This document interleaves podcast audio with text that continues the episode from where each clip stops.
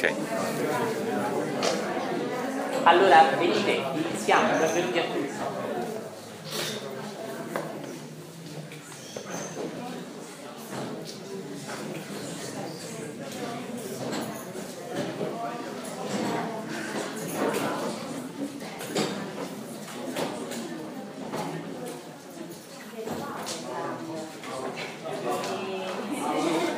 si trovavano. Allora vi ricordo di staccare i telefoni, di spegnerli. Vi prego di non lasciarli in modalità silenziosa, ma proprio di spegnerli. Vi prego di ricordarvi questo perché vorrei fare diverse meditazioni e non è buono che squilli il telefono durante le meditazioni, anche per rispetto degli altri.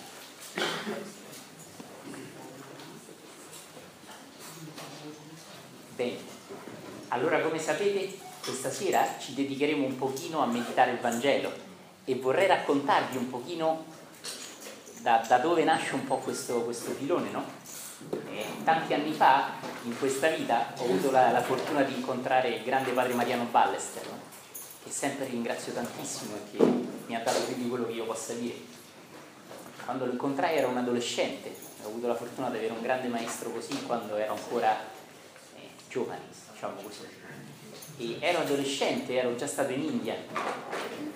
E ero già stato iniziato al Kriya Yoga. E già amavo le pratiche spirituali. E mi succedeva ogni tanto di uscire dal corpo. E diciamo la mia pratica spirituale, capisco ora, era più fatta di fenomeni all'epoca. Fenomeni assolutamente importanti che hanno cambiato un po' la mia vita, no? per la quale io sono grato al mondo, soprattutto questi viaggi fuori dal corpo, queste esperienze un po' anche di premorte una volta e così, no? Ma mi sono reso conto poi che la pratica spirituale più raffinata era oltre, oltre i fenomeni, oltre la ricerca delle, dei fuochi d'artificio, come direbbe il grande padre Ballester. Lui mi aiutò tantissimo a capire questo, no? E mi aiutò anche tantissimo, eh, io rimango affascinato quando lui diceva che il suo guru era Gesù, no? E dicevo, mazza che maestro Gagliardo, uno dei più forti maestri mai esistiti, no? E non mi rendevo conto che la mia visione di Gesù era fortemente influenzata dalla Chiesa che da ragazzetto sinceramente non amavo molto per quello che vedevo. Quindi tra le tante cose per cui devo ringraziare Ballester lo devo anche ringraziare un po' per riavvicinarmi a questi insegnamenti potentissimi contenuti nei Vangeli e che ho iniziato a riscoprire. Ecco. E in particolare voglio condividere con voi questo, ho iniziato a rimeditare, ovvero che cosa voglio dire? Che la lettura un po' che vi offro è a volte un po' in sintonia col grande Ombra o col grande Yogananda, questi grandi maestri che amo tanto, no? ma è personale, quindi non vuole sostituire quella che per esempio offre la Chiesa per chi va a messa, i sacerdoti e così, non vuole essere meglio o peggio, ripeto, al posto di. Io faccio semplicemente questo, prima di meditare a volte leggo dei tratti del Vangelo e poi medito e mi accorgo che il silenzio, la meditazione mi rivela delle cose che a una prima lettura del Vangelo non avevo letto. Quindi diciamo così, passo dal piano eh, razionale, leggendo dei passi anche con calma, con profondità, a, un passo in, a una dimensione più intuitiva, in cui intuisco delle cose, a volte che ho piacere anche di condividere con tutti, a volte anche personali, che invece sento che è buono non condividere. No? Quindi vi prego di tenere presente questo, questa condivisione nasce così e io lo chiamo meditare il Vangelo Spero che questo non voglia dire per tanti di voi sentire mentalmente una lettura del Vangelo diversa, quanto invece dedicarsi alla meditazione, perché è il vero cambiamento. Quindi persone che lavorino su se stessi. E con questo mi permetto di dire che in diverse chiese, non solo nel cristianesimo, ma anche in altre chiese del mondo, è un po' l'anello mancante. Quindi il mandare il messaggio di lavorare su se stessi non solo, il che è importantissimo non fraintendermi, non solo fare bene, del bene nel mondo, il volontariato, eh, la carità e delle cose meravigliose, ma vedete tutte queste cose possono essere anche fatte da persone non religiose, no? da persone che hanno una moralità, magari una persona che ha un credo politico e che crede che la politica sia servire gli altri, è una cosa meravigliosa. No? Ecco, la differenza secondo me con l'insegnamento religioso o e, non sempre la stessa cosa, spirituale, è che la religione dovrebbe invitare, a volte lo dimentichiamo un po', a lavorare su noi stessi. quindi con due enormi strumenti che sono la preghiera e la meditazione. E questi due strumenti devono secondo me essere affiancati dalla lettura, dalla meditazione del Vangelo, dei Sutra, della Bhagavad Gita, quindi dei testi sacri, non a livello solo mentale, come ahimè lo leggiamo oggi, ma a livello proprio viscerale, interiore, anche personale, perché no? no? Ecco, quindi in questo senso mi permetto un po' di raccontarvi eh, delle cose un po' che mi emergono in meditazione e che alcune sento di voler condividere, altre magari sentirò più in là. Da fisico vi romperò un po' le scatole anche sulla fisica moderna, che è stato un po' il mio grande amore gioventù e che è un amore che sempre continua ad avere anche da grande, mi piace molto. Allora, la prima cosa bellissima da inquadrare è che Gesù non è soltanto il maestro dei cristiani, Gesù è il maestro di tutti i ricercatori della verità, perché è una delle persone che hanno toccato la verità più alta di quelle che si sono incarnate sulla terra. Quindi in questo senso non dovrebbe essere visto come un grande essere solo dai cristiani, ma da tutti i ricercatori interiori. E vi stupirà se andate in India, come sono stato io, trovare tanti indiani che considerano Gesù un enorme maestro. Sarebbe bello trovare tanti cristiani che considerano per esempio Krishna un grande maestro, quindi fare uno scambio, come si dice, interculturale, un progetto Erasmus, okay? come si diceva quando ero studente, è una cosa molto bella questa. Quindi trovare persone che riconoscono, essendo per esempio induisti o buddisti, nelle parole di Gesù delle verità straordinarie. Pensate che bello dei cristiani che trovano nelle parole, per esempio, di Buddha e di Krishna, delle verità straordinarie. Quindi in una parola, tutto ciò che è religione è quello che mi avvicina alla verità, non quello che ha a che fare con fazioni politiche. Qui traccio la linea del cristianesimo, qui traccio quella del buddismo, qui traccio quella dell'induismo. Ecco, questo è molto importante. L'altro giorno parlavo con una persona buddista e gli ho chiesto se praticava meditazione. E lei mi ha detto no. Allora io ho detto, e che cos'è il buddismo? È credere nel Buddha. È inutile scandalizzarsi perché nel cristianesimo facciamo la stessa cosa.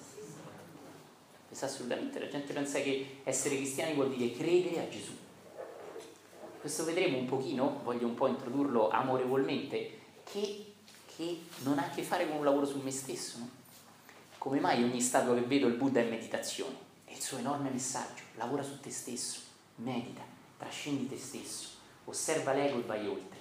Ecco che io mi fermo a credere a Buddha.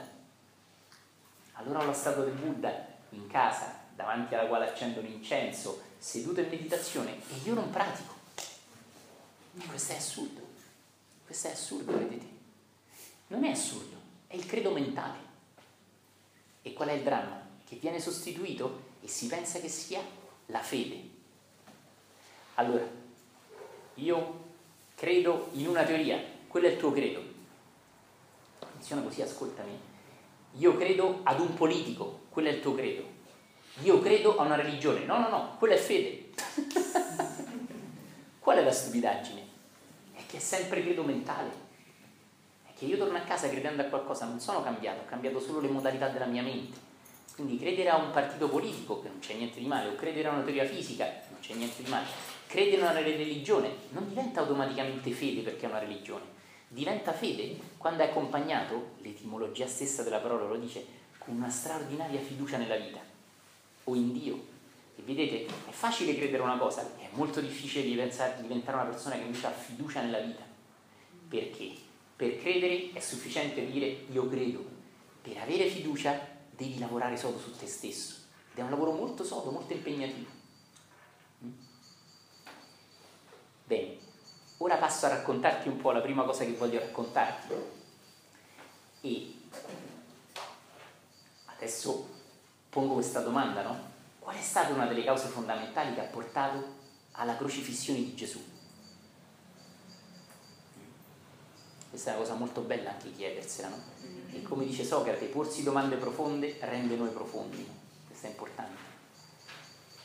Duemila anni fa, in Palestina, la gran parte dei farisei, non dico tutti, no, non so questo, la gran parte dei farisei era come oggi la gran parte dei cristiani. Duemila anni sono passati è cambiato solo che prima non c'era l'iPhone, oggi c'è l'iPhone, prima non c'era internet, oggi, oggi c'è internet, ma a livello interiore l'uomo non è cambiato molto parte esseri speciali, particolari. Duemila anni fa i farisei credevano in questo, credevano in un Dio che avesse dato delle regole all'uomo e che l'uomo buono era quello che seguiva le regole date da Dio. Allora, segui. Voi direte che non c'è niente di male, infatti non c'è niente di male assolutamente. Ma il credo religioso era questo. Dio ha dato delle regole nell'ebraismo attraverso Mosè, come sapete benissimo, no? i comandamenti, ma anche attraverso una serie di regole infinite come la Torah per esempio, no? sono tantissime regole. Allora, l'uomo non religioso è quello che non segue queste regole, l'uomo religioso è quello che segue queste regole e l'uomo religiosissimo è quello che segue quelle regole fino in fondo, radicalmente. Bene, Dio era lassù e io ero qua giù. Più seguivo le regole di Dio, più ero religioso. Perché Gesù è stato così rivoluzionario? E lo è molto più dei Che Guevara, dei politici, delle cose, con tutto il rispetto. È un rivoluzionario vero, perché ha portato il messaggio che Dio è in noi. Questo ha fatto infuriare i farisei e questo ha portato i farisei e tutti i cosiddetti religiosi, perché ricordiamoci che Gesù stato crocifisso dai religiosi, non dagli altri. E questo è terribile. Questo messaggio è stato dirompente, è stato terribile. Tu bestemmi. Voi avete presente questo tratto, no? La gente ha sempre i sassi in mano pronta a lapidarlo, no? Poi non ce la fa, c'è troppo potere in quell'uomo. Ma sempre, ora leggeremo il Vangelo, riprendono i sassi in mano, stanno sempre a fare assolutamente pesi con i sassi, sono sempre pronti a volerlo lapidare, è fortissimo. Perché? Fondamentalmente perché il messaggio dirompente per il quale l'uomo non era pronto era io e il Padre siamo tutt'uno. Ovvero il Dio dentro l'uomo. Questa è l'essenza di quello che troveremo nel Vangelo e molto di più ovviamente troveremo. Ma metti a fuoco questo. Questo è l'essenza di quello che ha creato il problema Gesù. Gesù andava eliminato. Perché Gesù portava mess- il messaggio terribile. Non è più religioso chi segue più le regole, è più religioso chi vive più Dio in cuor suo. Quindi Gesù affiancava alla religione la vera spiritualità. Quindi portava il messaggio del Christos, quindi dell'essere unto da Dio, o in senso cosmico dell'essere colui che ha sperimentato fino in fondo le verità più alte. Quindi Gesù porta chiaramente questo, non si tratta di credere, ma di sperimentare. Ecco, tenendo a mente questo, leggiamo il primo pezzo che vi voglio, che è sempre dirompente, è incredibile, ed è Giovanni 10.30. Allora, leggo questa edizione del Vangelo, io ne leggo un po' diverse, questa è la traduzione Silvano Fausti, che è molto bella perché eh, nei Vangeli attuali si scambia spesso io sono con sono io. E in questa traduzione è molto bello perché si mantiene l'originale io sono, è molto bello. Però anche le parole sono un po' diverse e vanno bene anche altri Vangeli per chi li vuole meditare. Allora iniziamo così, leggeri leggeri. Io il Padre siamo uno. Portarono di nuovo pietre i giudei per lapidarlo. Rispose loro Gesù, ecco io lo immagino calmo, tranquillo. Gesù ha quella cosa incredibile, quella potenza infinita che la fede. Quindi è tutt'uno col Padre e lui sa che queste persone con i sassi in mano non possono niente se Dio non lo vuole. Quindi ha quella calma imperturbabile, incredibile, tipica di un uomo che è andato oltre se stesso. Quindi sa che anche quando le persone lo minacciano, lo vogliono uccidere, vogliono fare tutto, lui sa che non possono assolutamente nulla con lui se il padre non lo vuole, perché neanche due uccelli, un uccello cade senza che il padre lo voglia. Quindi voi immaginate questa gente arrabbiata, eh, avvelenata, pronta a uccidere, quindi violenta, immaginate lo yin e lo yang di Gesù calmissimo, serenissimo, proprio che, come si dice in fisica, imperturbato. No? Volete un senso del perturbato? Lanciate un sasso nello stagno. Le onde che si propagano sullo stagno sono la perturbazione della superficie dell'acqua. Ora immaginate uno stagno immobile immaginate una persona che tira il sasso ma che non colpisce lo stagno. Lo stagno è imperturbato. Così queste pietre nelle mani dei farisei, ve la dico come la vedo, come mi piace tantissimo, non perturbavano Gesù perché non potevano colpire il suo stagno. Allora vedo un mondo di rumore, di rabbia, di violenza e davanti vedo un'anima imperturbata. Anche se i farisei avessero tirato il sasso, non avrebbero creato onde sulla superficie dell'anima di Gesù. Ecco, non posso dirlo con parole migliori. E ti prego di usare anche l'immaginazione, no? Sapete che Einstein diceva che è molto più importante l'immaginazione del sapere. Einstein, non ha detto uno da New Age, eh? ha detto Einstein, è bellissimo. E allora mi piace tantissimo usare l'immaginazione anche leggendo questo. E immagino perché Einstein sa bene, no? che l'immaginazione è solo un'immaginazione, ma se tu porti l'immaginazione a alti livelli, che cosa inizia a diventare? Intuizione. Esatto. E se io non ho immaginazione, non ho mai intuizione. Quindi le persone che non hanno fantasia, non hanno immaginazione, non saranno mai creative. E noi sappiamo questo, anche nel fare una crostata serve fantasia. Tutti gli uomini di genio, di ingegno, sono persone di fantasia. Quindi quando io immagino, tu immagina questo, no? Gesù imperturbato, tutti questi farisei che come mosche, no? Stanno lì che vogliono uccidere e lui imperturbato. È stupendo. Immagina proprio il suo viso calmo, la sua coscienza profonda del fatto che questi sassi non possono nulla se Dio non lo vuole. E lui è tutt'uno con Dio. Cosa deve temere? È stupendo questo. Se io immagino questo, sto già intuendo un po' in me questo stato e un pochino del Christos inizia a scendere in me.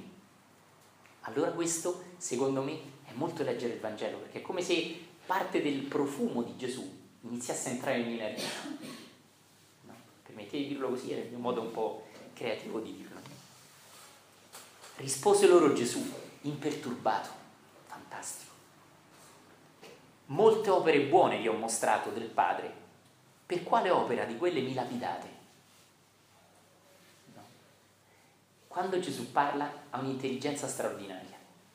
E un po' si vede questa intelligenza, non voglio dire che sia lo stesso, probabilmente il Cristo e il Buddha sono molto oltre, anche nei fisici, negli scienziati molto elevati, no? parlano poco e sono profondissimi in quello che dicono. La loro domanda è la domanda, non fanno un giro di parole tipici degli stupidotti, fanno solo poche parole e vanno dritti all'essenza della cosa. Ma la sentite Gesù? Che, che zen, che essenza che va dentro vi ho mostrato delle cose buone, perché volete uccidermi? Sei fortissimo. Ma come? Guarisco la gente, eh, do da mangiare col pane, i pesci, vi faccio vedere tutte cose meravigliose. Chi altro ve le ha mostrate? E voi mi volete lapidare. Perché? Vedete, la domanda è proprio una freccia che coglie il centro, no? E immagino questa freccia che coglie l'animo dei farisei, quasi offesi quasi di, tutti quasi a dire c'ha ragione, lapidiamo tra di noi.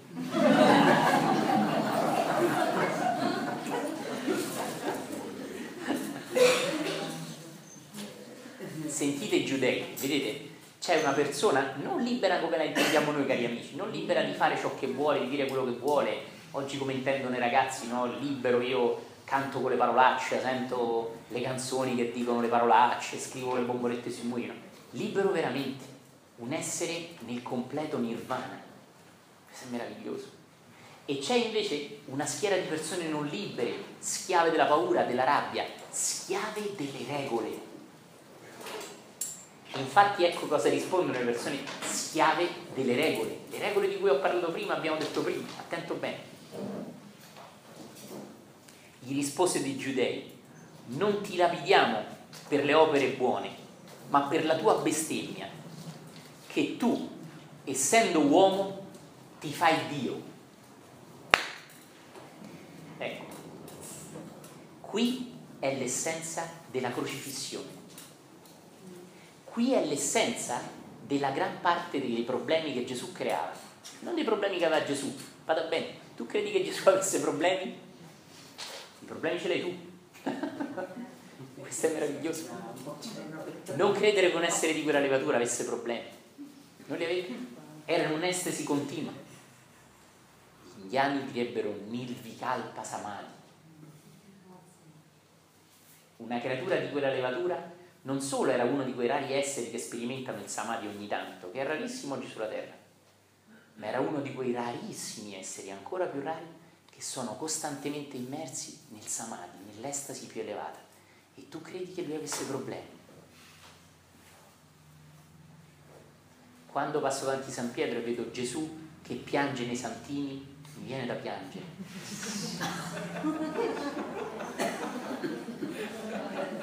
È terribile. So che è la conseguenza, cari amici, senza critica lo dico, della mancanza di spiritualità dell'uomo. L'uomo si figura che Gesù è un piagnone, sta lì che piange perché hai preso 6 in matematica, devi prendere 8. Vi ricordate? Gesù piange. Io da bambino che ero un po' intelligente mi chiedevo, ma sto Gesù è un piagnone proprio. Ed è vero, ma non era vero, perché non è vero Gesù. Capite? Mi piaceva pormi domande. E poi ho capito che è una grande forza anche questa. E pensavo, ma questo, ogni cosa non farlo perché Gesù piange. Gesù piange. Ma io pensavo dentro me, questo Gesù non è tanto forte. Eh? Ed avevo ragione. Ora capisco, avevo ragione.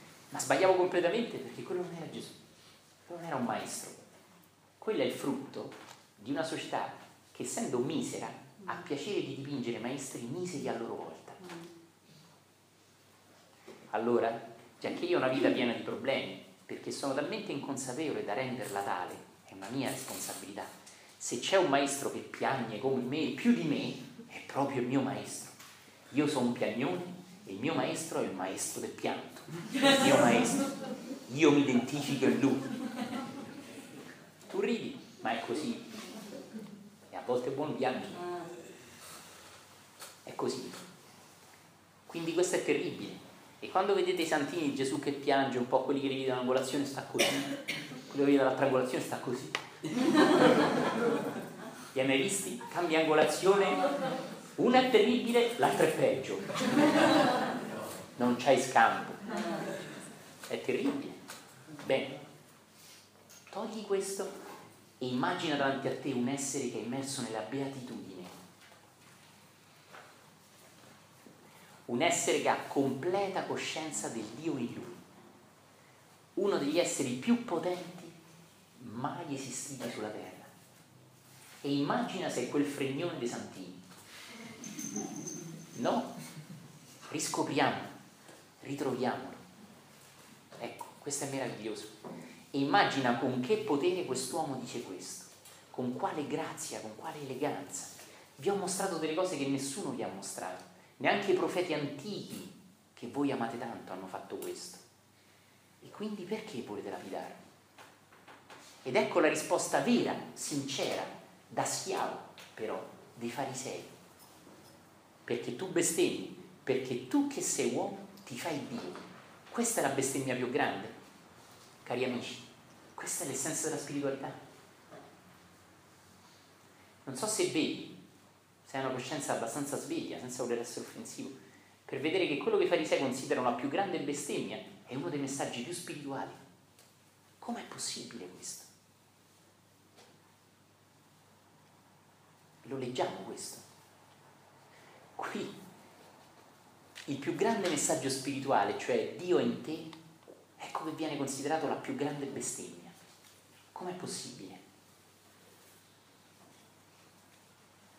non c'è cattiveria.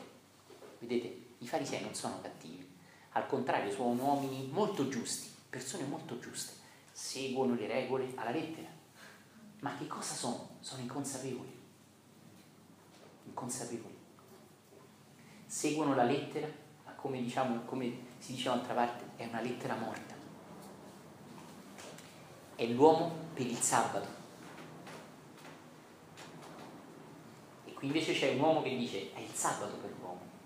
Quindi tu vedi un essere libero nell'estasi più profonda, immersa anche in quel momento, e vedi delle persone arrabbiate.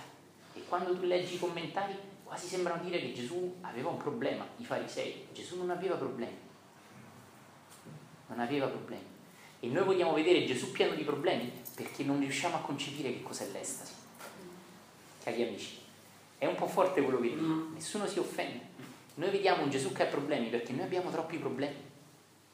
Se noi meditiamo di più, se noi armonizziamo la nostra casa interiore, se noi piano piano piano piano risvegliamo con la pratica regolare della meditazione o della preghiera profonda la nostra intuizione, noi questo lo intuiamo, non lo crediamo, lo intuiamo. Scendiamo sul piano più profondo. Io intuisco questo.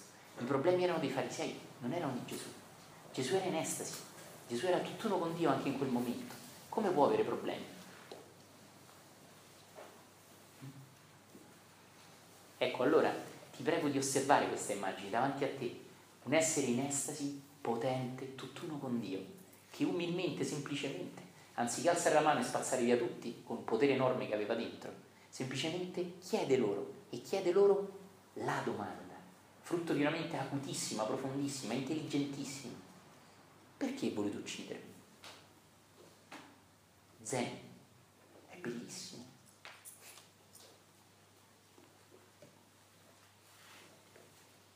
Noi ti lapidiamo, non, non ti lapidiamo per un'opera buona, ma per una bestemmia che tu, essendo uomo, ti fai Dio.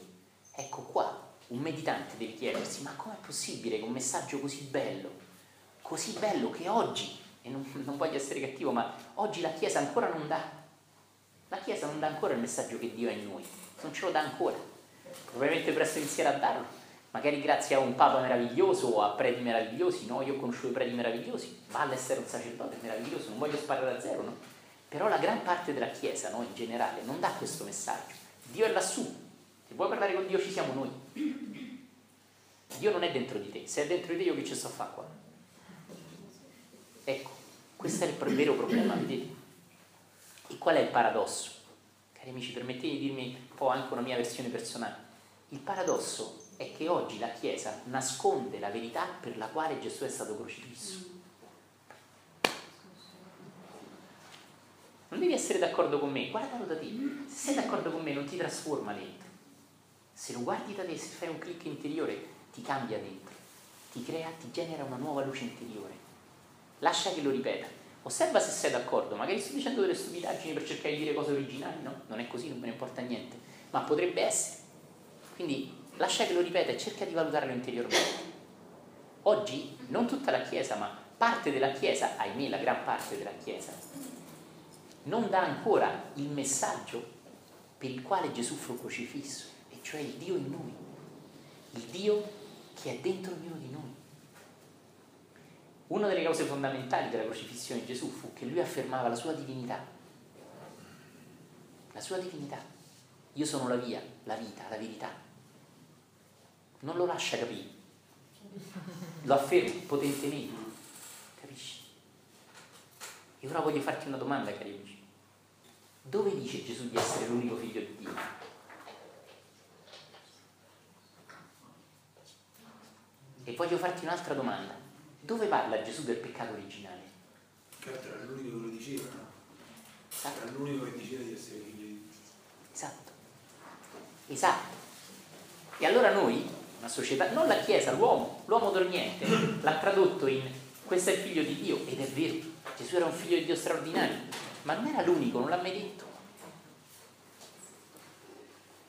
Non l'ha mai detto. Come abbiamo reso noi Gesù l'unico figlio di Dio? C'è anche un credo che si ripete a memoria a me in chiesa e dice questo. Io credo che sia sbagliato. Non è vero? E se è vero, chiedo a qualcuno di farmi leggere dove Gesù l'ha detto. Ecco. Certo, se poi lo scrivi e lo firmi Gesù, facile, ma niente.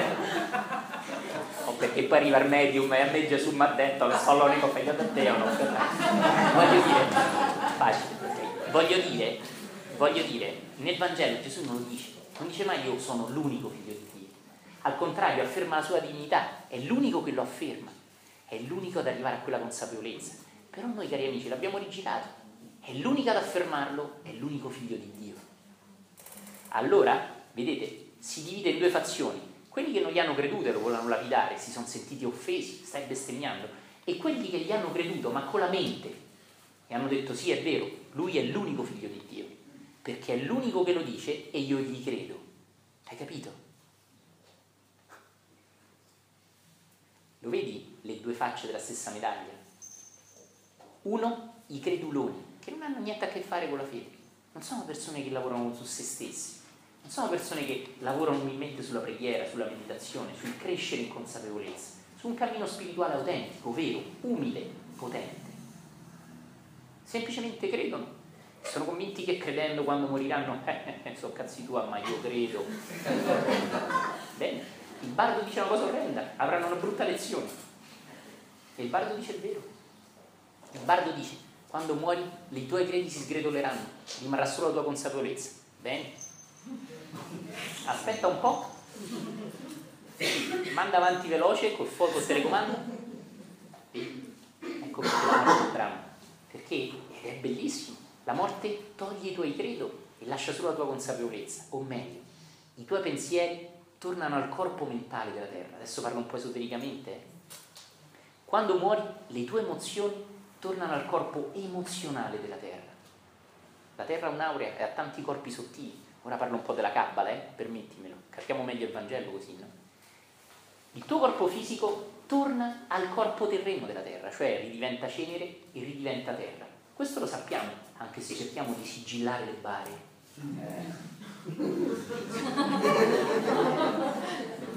Perché questo è mio. Terribile. Ma com'è possibile? Sigilliamo la bara. Qualcuno dirà, certamente è anche un fatto di igiene, certo, ma tu non sai qual è l'altro fatto. Questo corpo è mio e fino al tempo del giudizio che questo corpo risorgerà, a quale età? Sono stato tutta la vita sulla sedia a rotelle, mi tocca risorgere sulla sedia a rotelle. No, veramente, domande buone. E a parte questo, io si giro la bara perché questo è mio, ma io so che è una falsa. In realtà prima o poi le bare vengono aperte, perché per fortuna servono nuovi posti nei cimiteri, e quindi tutta quella cosa sigillata, ecco che viene piano piano ritorna alla terra. Questo lo sappiamo, il mio corpo, cenere che torna alla cenere, no? torna al corpo della terra, torna alla terra, ma non so che le mie emozioni, i miei pensieri tornano al corpo emozionale e mentale della terra. Quindi che cosa rimane? Rimane solo il lavoro che ho fatto su me stesso. Il mio credo svanisce quando io muoio, il bardo lo dice chiaramente. Quindi tutte le persone che, ahimè, nei secoli passati sono stati convertiti in maniera un po' stupidotta, un po' bigotta, credi e sarai salvato, sono un po' fregati in questo. E non sono fregati, avranno tempo per riscattarsi, avranno altre opportunità, ma vedi dietro il gioco che c'è di addormenti, di sonno profondo. Perché parlare di questo? Non per criticare, ma per far venire voglia di crescere, di praticare le vie interiori, di divenire più consapevoli, di seguire il cammino spirituale vero e di leggere queste parole potentissime con l'anima, non con la mente. Leggiamolo in modo che la nostra fede aumenti, non che il nostro credo si riempia di più di informazioni.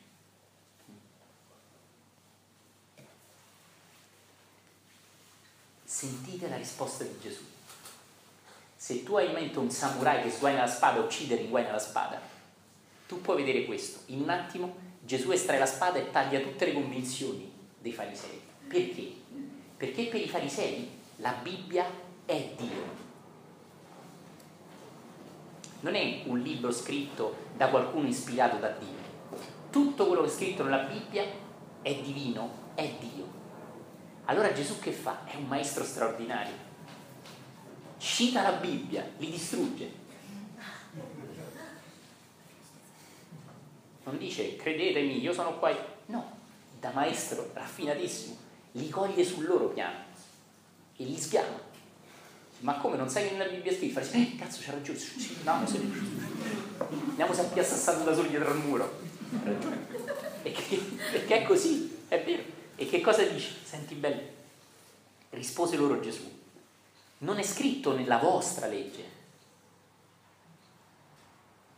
Io non ho bisogno della vostra legge, io sono libero, io sono oltre. Sembra affermarlo quasi con arroganza, ma non è così, è semplicemente un uomo di potere. Non è scritto nella vostra legge, io dissi, voi siete dei.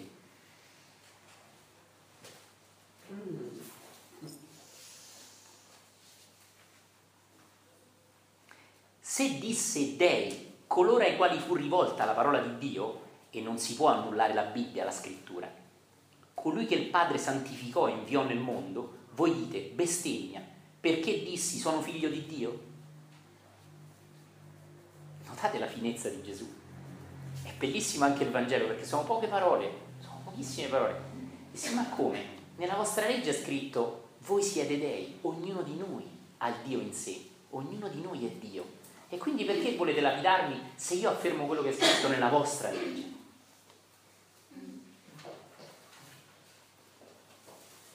Vedete l'eleganza. Nelle arti marziali c'è un tipo di forza, qui c'è una forza molto più alta, una forza incredibile e anche in un certo senso raffinatissima.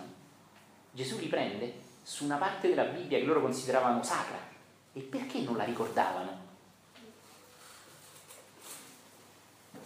Perché nessuno se lo ricordava? Perché è una di quelle verità che è stata nascosta nei secoli, è una di quelle parti che non veniva letta, era lasciata dimenticata o volutamente occultata. Cioè lo stesso Antico Testamento è scritto, io vi dico, è il profeta che parla, voi siete dei. E allora perché volete tirarmi i sassi, uccidermi, quando è scritto nella vostra legge? Non ho detto niente che non va?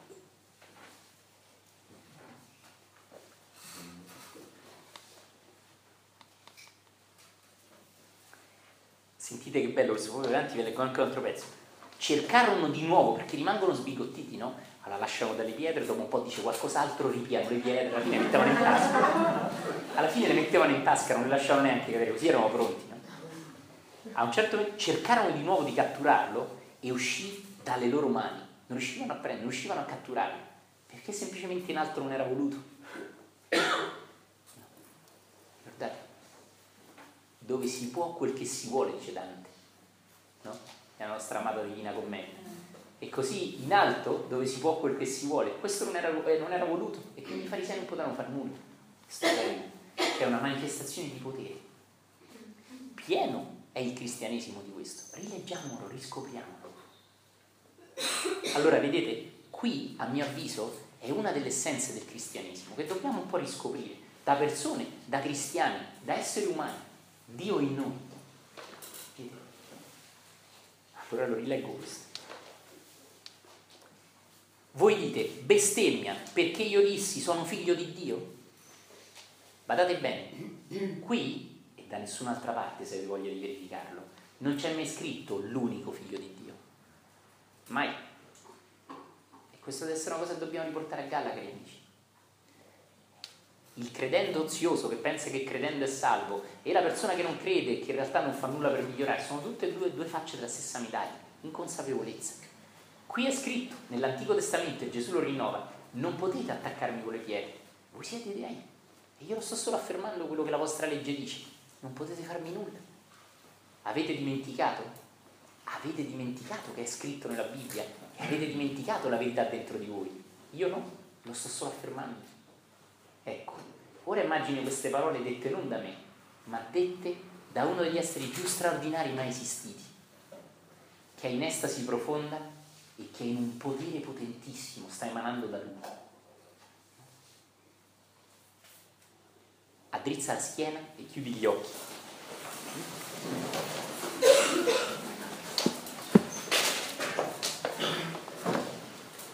Chi è vicino alle luci per favore spegnete.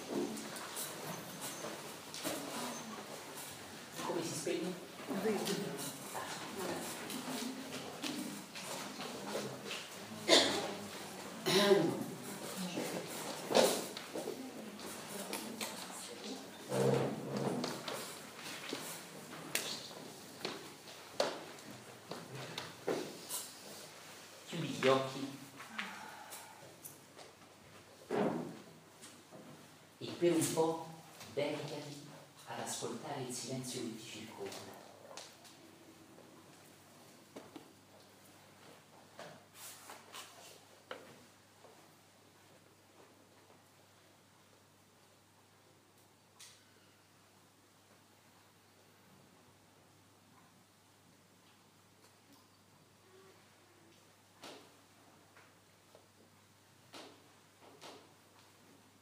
semplice immagine, una fantasia, anche se non è così, giocaci.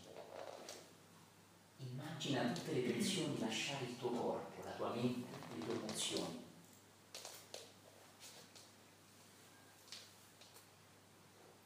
evaporare via.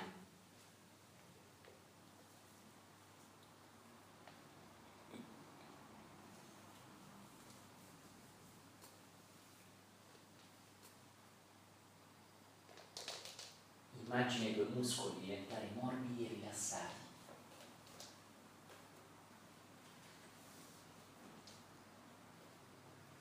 Il tuo sistema nervoso calmarsi. Accogli la pace.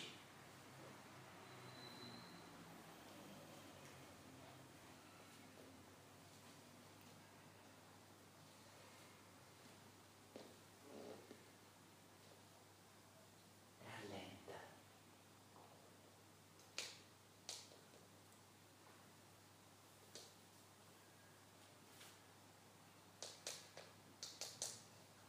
Il battito del cuore si calma.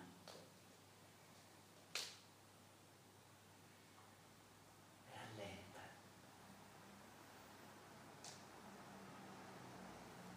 Lascia andare i concetti, le idee, anche quelle belle.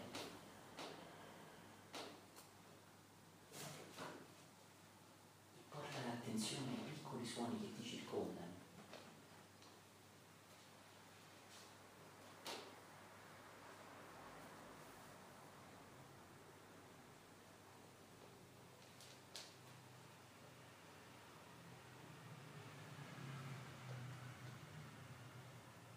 Ora porta l'attenzione ai punti di contatto tra il tuo corpo e la tua sedia o il pavimento. Non pensare a quelle zone, percepiscile dall'interno. Dove le mie gambe, il mio sedere, la mia schiena, le mie braccia toccano la mia sedia o il muro e il pavimento.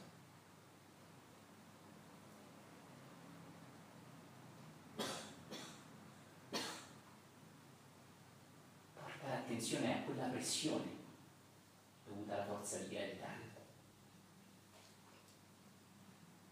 Immagina quel contatto divenire morbido, morbidissimo. Immagina il tuo corpo sprofondare in quella morbidezza.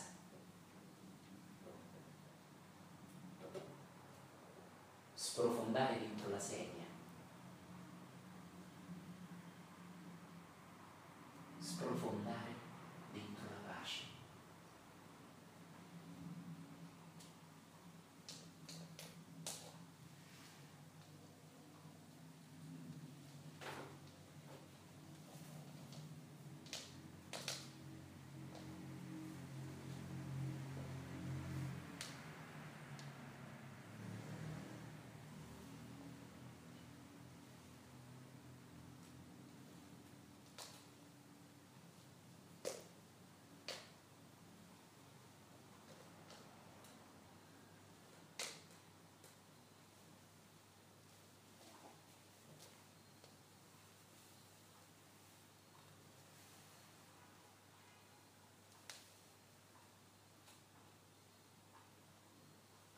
Ora con giocosità e presenza.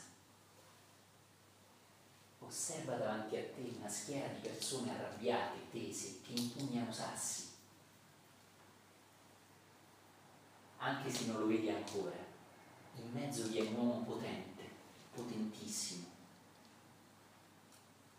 che emana una pace che non è di questo mondo. La sua pace non è perturbata minimamente da chi vuole massacrarlo, ucciderlo, annientarlo.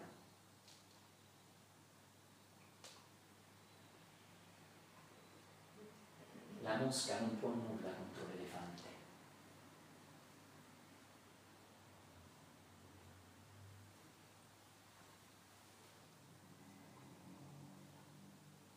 Osserva quest'uomo da lontano, nobile, uno sguardo incredibile.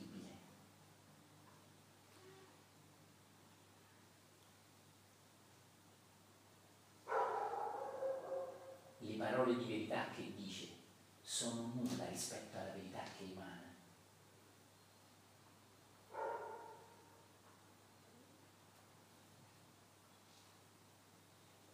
Puoi percepire in lui un'armonia un'armonia incredibile tra maschile e femminile. E insieme la trascendenza di entrambi.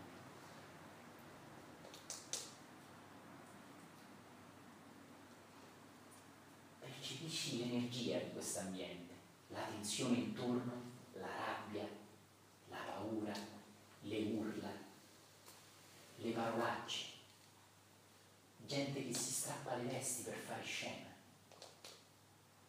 e la profondissima pace imperturbata di quest'essere straordinario.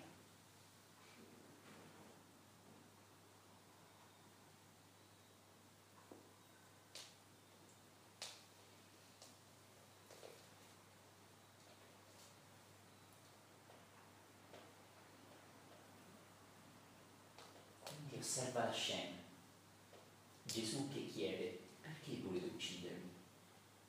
Con una voce, con una calma, che se stessi spaventano i farisei. Perché quest'uomo non è spaventato? Stiamo per uccidere.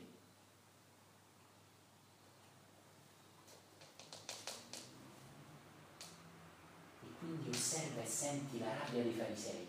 Sei un bestemmiatore, sei contro le nostre regole, stai distruggendo il nostro credo.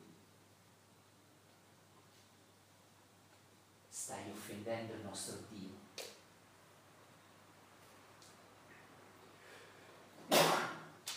Eppure in chi dice questo non vi è alcuna pace, non vi è alcun Dio realmente.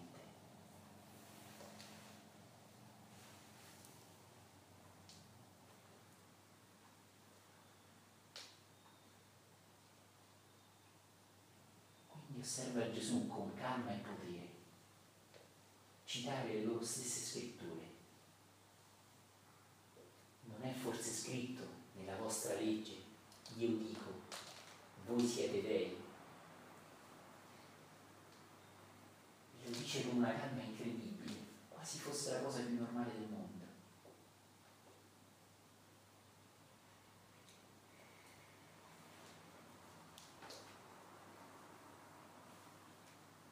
Perché dunque volete uccidermi se affermo vostre stesse scritture affermano.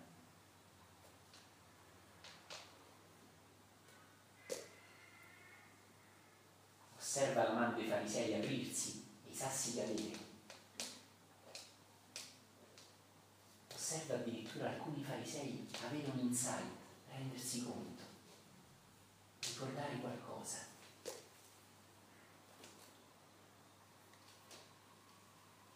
alcuni se ne vanno più arrabbiati di prima, altri in dubbio, crinati dentro, iniziano a pensare, a porsi domande, a sentire. Quest'uomo dice il vero.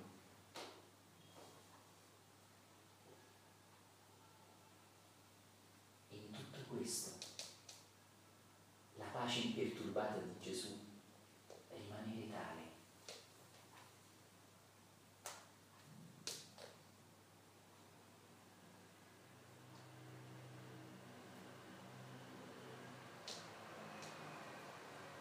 vero maestro è in ciò che emana, più che in quel che dice.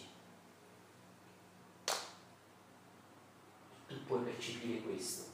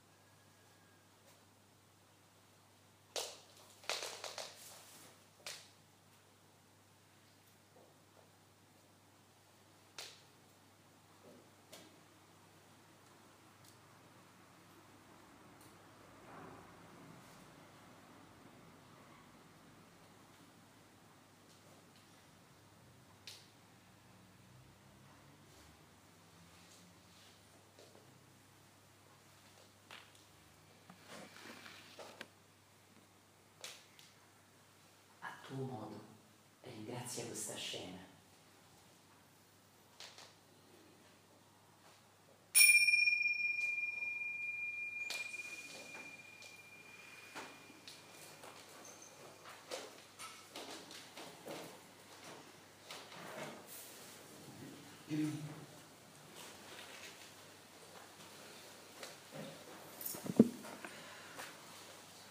Alzati un attimo in piedi, stirati, sbadiglia. Gli addetti a luci, per mi accendete le luci. Grazie Stefano.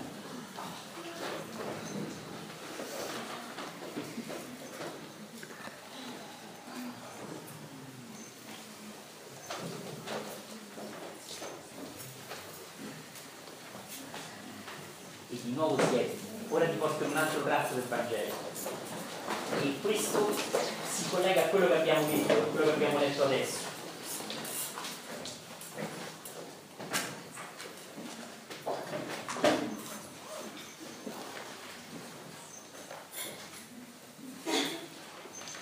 Questo è Matteo 5, 43, che inizio da questo punto apposta e poi anche lo leggiamo meglio. Cercare di ascoltare solo con la, razio- con la razionalità. Spegni. Pacemaker lascialo acceso. Questo si collega a quello che abbiamo letto adesso e vorrei anche chiederti una domanda, farti una domanda come anche nelle concorrenze, perché le domande ci rendono persone più profonde. Questo lo diceva Socrate, ma lo diceva anche il mio professore di meccanica quantistica. Lui diceva, se uscite dall'esame avendo un sacco di certezze e non avete capito niente di meccanica quantistica, che professore, lo capisco solo adesso, lo capisco di più adesso. Se uscite dal mio corso avendo più domande che risposte, avete capito qualcosa. Io dicevo, ma che professore è se non capito un cazzo? E aveva ragione. Quindi ricordo benissimo, veniva a lezione con la t-shirt, non pensavo fosse il bidello, pensavo. Una persona straordinaria. Ricordo ogni tanto mentre parlava si bloccava a guardare fuori dalla finestra e tutti a guardare fuori dalla finestra. Lui era un grande amante di Max Planck, di cui oggi vi leggerò qualcosa. È fortissimo. Ok, torniamo a questo. Udiste che fu detto, amerai il tuo prossimo e odierai il tuo nemico. Questa è la legge di Mosè, la legge giusta, perché è giusto. Tu mi hai fatto male, io ti odio. No? Venite, venite, entrate. Io però vi dico, amate i vostri nemici e pregate per coloro che vi perseguitano, perché diventiate figli del Padre vostro che è nei cieli, che il suo sole leva su cattivi e buoni e fa piovere su giusti e ingiusti. Infatti, se amate quanti vi amano, che ricompensa avete? Non fanno così anche i pubblicani? E se salutate solo i vostri fratelli, cosa fate di eccessivo? Non fanno così anche i pagani? Siate dunque voi perfetti come il Padre vostro celeste è perfetto. Mamma mia. Domanda. L'unico figlio di Dio, come può chiedergli di essere perfetto come Dio se solo lui è figlio? Hai perso. Parlo da matematico dell'antica Grecia, ti ho beccato in castagno. Capisci? È un'incoerenza, si dice. Sapete chi le amava? Le amava Pitagora. Pitagora non era solo il teorema del cateto, il cateto di ipotenusa. Pitagora era un grande iniziato. Noi ce lo siamo dimenticati. Perché ci piace solo quel quadrato costruito sull'ipotenusa con la somma dei quadrati costruiti sui cateti. Perché siamo broccoli. Abbiamo letto solo a quello che è mentale e intellettuale. Pitagora digiunava, pregava, portava alle scuole iniziatiche i suoi allievi, voleva far intuire una verità al di là della personalità e la matematica era una via per andare oltre la personalità, perché una cosa in matematica è vera per te per me e per lei, a prescindere dai miei traumi, tuoi e suoi, dalle nostre personalità. Quindi Pitagora attraverso la matematica cercava una verità oggettiva a prescindere dalla personalità della persona. La matematica era un pazzo per andare ancora oltre nella trascinenza dove la stessa legge matematica andava abbandonata. E noi oggi purtroppo ci diamo Pitagora solo per la legge matematica. Ed è triste questo. E mi piace un po' ritirare fuori. Pitagora era un grande iniziato, non era solo matematica.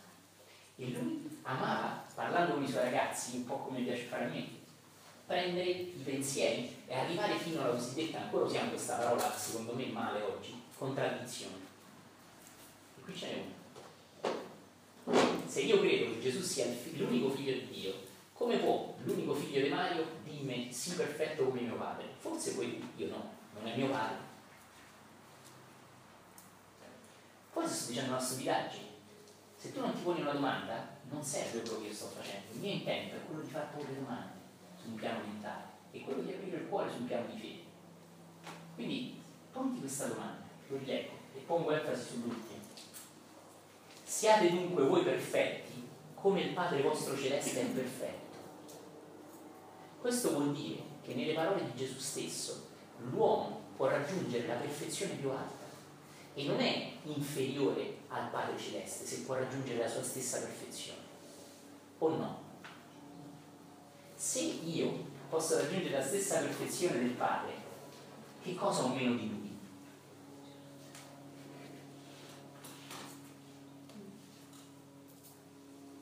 Segui? Ecco, qui è la riprova che quando l'uomo ha costruito la bugia dell'unico figlio di Dio, ha dimenticato di segare le parti che però erano in contraddizione. Perché Gesù non avrebbe detto, ragazzuoli, purtroppo sono l'unico figlio di Dio. Sei tu? Chi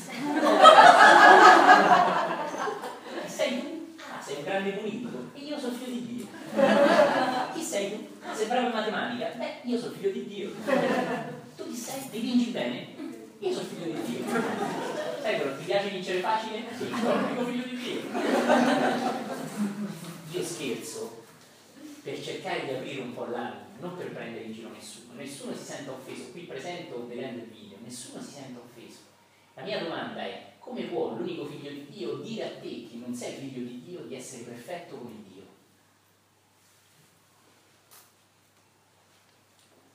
Accetto rimproveri. Alza, alza la voce, alza la voce. Non dice Padre nostro. Allora lo rileggo. Ci sono varie traduzioni. Non dice Padre nostro. Dice. Esattamente. Non Questo è meraviglioso.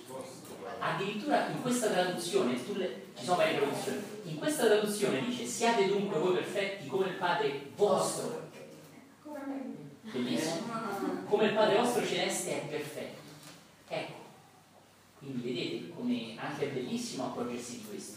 Qualcuno che un po' maldestramente ha cercato di manipolare le cose non si è accorto che non ha tolto tutti i riferimenti.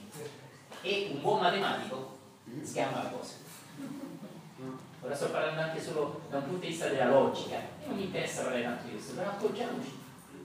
Per favore, fermati, ascoltami e poni questa domanda. Come posso ricevere l'invito di un grande maestro che non mi sta prendendo in giro, che mi sta dicendo tra le più grandi verità mai nominate sul pianeta, che mi sta invitando ad essere perfetto come il Padre, se non sono anche io figlio di Dio?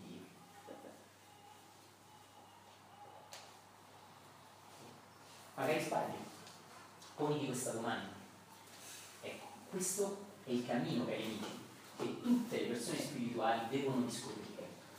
Gesù conosceva benissimo la reincarnazione, sapeva benissimo che in una vita non puoi diventare perfetto. Non pretendeva che tu in una vita diventassi perfetto, elevatissimo, ma pretendeva, a mio avviso, salute, la salute, ma pretendeva che tu iniziassi questo cammino, cercare un cammino di perfezionamento, che è più bello di la parola perfezione, cioè perfezione, migliora, inizi a camminare sul percorso spirituale. Gli esterni insegnavano la reincarnazione, Gesù la conosceva benissimo. Quindi questo non vuol dire che se non muori perfetto, eh, hai sbagliato, no? Ma vuol dire che è una cosa che ti attende, che devi iniziare a mettere in moto, e questo è bellissimo. Prego. La mia domanda è tu cosa c'è in questo caso nel- nello studio che stiamo facendo insieme? Che cosa intendi per perfezione? E il mio dubbio nasce da delle letture che sto facendo che invece guarda questo bisogno della perfezione dell'uomo moderno come bisogno d'approvazione. Allora, però questo è a livello trascendentale, Esattamente, ok? esattamente. Quindi per quello ti chiedo, sì. cosa intendi per perfezione? Quello che dice è molto vero, ma qui si intende una cosa completamente diversa.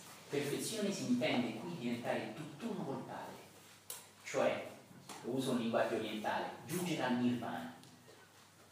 Quindi alla completezza yang. Esattamente, esattamente, lo puoi dire anche così. È comunque una, perso- una persona che giunge a vedere un passo in di essere perfetta così com'è.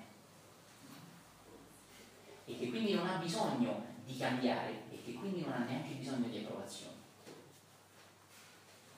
L'accettazione di sé. Sì, ma è qualcosa di altissimo livello.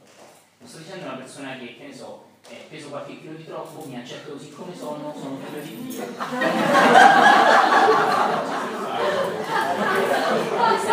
cerca di capire. O che so, un adolescente che torna e ha preso un 4 in matematica, ma mi accetto così come sono, io e Dio siamo uno.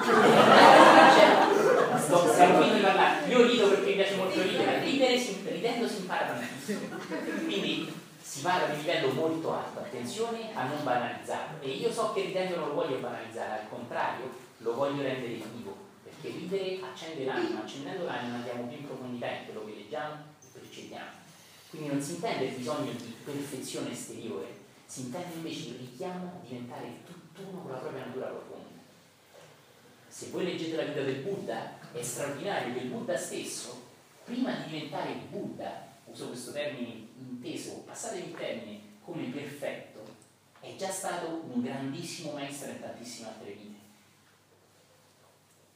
Forse avete sentito dire di questa vita in cui il Buddha si è dato in pasta una tigre.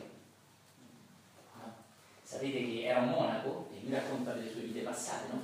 e, e, vede una mamma di tigre, proprio senza pelle addosso, senza, senza più muscoli, proprio che sta per morire di fame, e vede i piccolini che gli miagolano, diciamo così, le tigri, gli miagolano intorno chiedendo il latte che lei non ha perché non ha più nutrimento. No? Allora si dice che il Buddha in quella vita si sia offerto alla mamma tigre e si, si fosse fatta mangiare, no? Quindi direi, questo è malato psichiatrico. Beh, ma se anche tu Gesù porti da uno psichiatra è malato pure Gesù. Se porti San Francesco che si spoglia la piazza di San Francesco ah, c'è un problema questo. Statite qua, metti le mani così, ti analizzo io. No, è un altro livello. È un altro livello, dobbiamo ricordarci. Quindi, attenzione, quando parliamo della buddità, ed è bellissimo affiancare il Buddha al Cristo, secondo me, è un messaggio che deve sempre più passare il Buddha ha raccontato di vite e vite in questa una persona eccezionale, un grandissimo maestro che ha insegnato agli altri, eppure non era ancora Buddha, non era ancora completamente risvegliato. E in questo senso uso questo termine, non era ancora perfetto. Ovviamente rispetto a una persona normale non era perfetto, era incredibile. Eppure lui stesso con grande umiltà ci dice questo. Ecco, quindi a volte conoscendo le gesta del Buddha capiamo anche di più gli insegnamenti di Gesù. Perfezione è questo. E Gesù, conoscendo bene questo, sa benissimo che proprio come il Buddha non è una cosa che puoi raggiungere dall'oggi al domani. C'è tempo, ma il tempo è relativo, non è neanche così vero. ma tu inizia, tu inizia. Questo è importante. Ma attenzione al messaggio, io credo in questo, è tutto bene, io sono perfetto così come sono, mi piace lo specchio. No, stiamo parlando di un'altra cosa, di un altro livello. Ragioniamoci sentiamo, percepiamo. È un cammino lunghissimo, ma già dona i suoi frutti appena facciamo il primo passo. Questo è bellissimo. Bene. Quindi questo mio eh, processo matematico non vuole essere per portarci troppo nella testa, ma soltanto per vedere che ci sono delle incongruenze forti. E non può essere, o forse può essere mi sto sbagliando, allora rifletti e poni delle domande. Non può essere che l'unico figlio di Dio inviti gli altri a essere perfetto come il Padre, vostro Padre, giustamente. Ecco, notiamolo, ricordiamoci, non attacchiamo la Chiesa, diventiamo noi più religiosi. Non attacchiamo gli altri perché non lo vedono, diventiamo noi umilmente più spirituali, senza criticare. Il mondo non sarà cambiato da persone che criticano gli altri, perché io ho capito di più, tu non hai capito. Il mondo sarà cambiato da persone che umilmente lavorano su se stessi, senza attaccare gli altri per quello che loro non vedono, se tu per vita e vita a tua volta non hai visto. Quindi questo da una parte mi porta a aiutarmi, dall'altra mi porta a accettare gli altri e amarli. Questo è importantissimo. Attenzione alla critica. Ah, questa cosa è fighissima, io la vedo, io la vedo, tu non la vedi, io la vedo, tu non la vedi. Sei sicuro? Forse se la vedessi vedresti anche che tutto va bene così com'è, anche chi non la vede. Tutto ha motivo di essere. Anche il canto del gabbiano.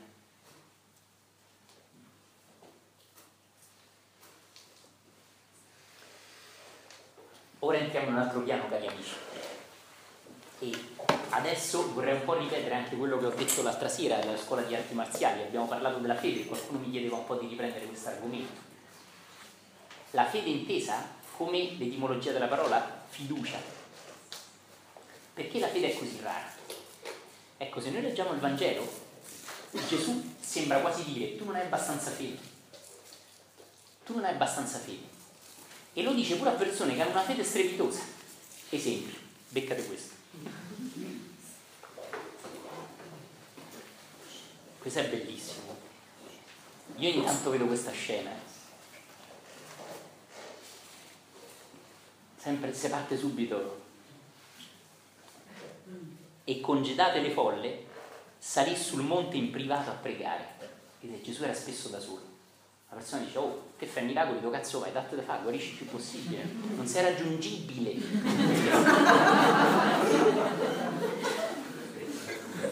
Venuta la sera, se ne stava da solo lassù. È bellissimo. Pensate agli allievi che lo amavano, lo amavano tantissimo, lo amavano molto più di quanto un marito ami la moglie, di quanto la moglie ami il marito e di quanti figli amano la mamma. È un amore più biologico, cari amici. Questo è un amore più di branco, di sicurezze, di sessualità, di tu mi dai qualcosa e ti do qualcosa. Ma gli allievi di Gesù, noi pensiamo che Gesù era il maestro, ma gli allievi di Gesù erano già persone straordinarie. Giovanni, Pietro, Matteo, Maddalena, persone straordinarie, già maestri a loro volta, già maestri che non a caso si sono incarnati nell'epoca di Gesù per vivere col maestro. Quindi non stiamo parlando di Gesù e della manciata di pescatori, stiamo parlando di Gesù e di persone straordinarie, incarnate in un pescatore. Ecco, a volte leggo, eh, per esempio, ho letto una cosa di Osho no? che non mi è piaciuta e diceva ah, quegli sciocchi, ma quali sciocchi? Quegli sciocchi dei seguaci di Gesù, quei poveri pescatori, ma quali poveri pescatori? Ma tu lo sai chi era Giovanni? Ma c'hai idea di chi fosse Pietro? Ma tu pensi che Gesù ci circondasse di sciocchi? Arpiate. È sbagliato. E vuol dire che hai anche un po' la testa montata. Quei poveri sciocchi avevano un grande maestro, ma loro erano solo pescatori, non è affatto vero. La legge del karma è vera. E chi è che può nascere a fianco a Gesù e seguirlo? Pensi che sia veramente un pescatore poveraccio? Esteriormente è così. Se una persona viene e ti dice tu seguimi, come Gesù chiama Matteo, tu pensi che ti alzi e lo segui perché c'è boccoli. Allora attenzione a quelle letture che dicono Gesù era un grande maestro ma c'aveva intorno dei cretini. Tu prova a lasciare il tuo lavoro, la tua famiglia, alzarti e seguire uno che ti ha chiamato così. Com'è possibile? È possibile perché tu già sei un essere elevato, hai un karma molto alto, hai addirittura il karma per essere un allievo di Gesù dico mica robetta. Se tu conosci le tradizioni orientali, conoscerai questo enorme maestro che è Babaji, no? il maestro del maestro del maestro di Yogananda, una creatura straordinaria. E tu pensi che i suoi allievi nell'Himalaya che stanno lì, è gentaglia? Pensi questo? Attenzione, attenzione alle letture stupide. Vi prego di essere profondi e rispettosi, perché è facile. Guarda Pietro che cretino, ci fossi stato io lì, sì? Guarda Pietro ha rinnegato Gesù, ci fossi stato io, cosa? Saresti scappato settimane, mesi prima, anni prima. Tu non hai idea di che energie giravano intorno a Gesù, di che potenze, di che angeli, di che maestri, ma anche di che demoni intorno a tanto potere. Attenzione a non banalizzare tutto. Attenzione a quel maestro o quegli sciocchi intorno non capivano niente. Non è così. Non è così. Non erano affatto sciocchi, erano già grandi maestri a loro volta. Beccate questo, è bellissimo, fa anche un po' ridere. E congedate le folle, salì sul monte in privato a pregare. Venuta la sera, se ne stava da solo lassù. Sapete che bello, gli allievi che lo amano e che sanno che lo devono lasciare solo. Bellissimo questo. Ora la barca distava da terra già a molti stadi, la lunghezza e l'unità di misura dell'epoca, tormentata dalle onde, vento forte. C'erano infatti il vento contrario, un vento fortissimo alla quarta veglia della notte venne da loro camminando sul mare. Sentite che bello. I discepoli, vistolo camminare sul mare, furono spaventati e dissero, è un fantasma. Conoscevano i fantasmi? Sì, perché Gesù li aveva iniziati ai viaggi astrali, sapevano uscire dal corpo, avevano conosciuto i piani astrali, le entità astrali ora sto parlando esotericamente, ecco perché dicono è un fantasma. Se tu non hai mai visto un fantasma, vedi uno camminare sull'acqua, non fai un fantasma, fai cazzo. Quello magari l'hai visto. Ma se tu, se tu vedi un, un essere e dici è un fantasma, vuol dire che hai dimestichezza con queste realtà. Mi segui? E se hai dimestichezza con queste realtà, ecco perché le puoi riconoscere. Tradizione esoterica insegnata da Gesù ha iniziato tante persone, non solo i suoi allievi più vicini che conosciamo noi, a verità altissime. E parte di queste verità era anche la vita su diversi piani astrali, dove sono quelli che noi chiamiamo fantasmi, che la traduzione scrive fantasmi.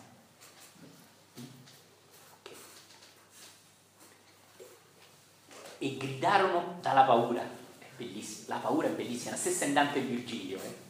è bellissima, ricordatevi, Dante spesso ha paura. No? Subito Gesù parlò loro dicendo, abbiate fiducia, abbiate fede, io sono. Alcuni traducono, sono io. Non temete, questa traduzione è bellissima, io sono. E chi te la sta di? Uno che sta in piedi sull'acqua. Mica sei. Non sei, no, no, ma chi sta in piedi sull'acqua? Dai che ce vuoi. Bellissima, stupendo. Immaginate questo. Gesù in piedi sull'acqua, loro è il nostro maestro. Non temete, è bellissimo. Questa cosa diceva spesso Papa Giovanni Paolo, no? non abbiate paura, è bellissimo. Rispondendogli, Pietro disse, è bellissimo, Signore, se, se sei tu, comanda a me di venire da te sulle acque. Pietro è fighissimo, pure io. Ma mi piace tantissimo. Mi piace tantissimo perché c'è una dimensione umana. C'è una dimensione umana, ma c'è anche una dimensione divina. Io non posso pensare che Pietro fosse uno stupidotto. Se io dico, ma vedete cosa c'è qui dietro? E ritorniamo al discorso di prima. Non so se lo vedete, se tu puoi, forse posso anche io.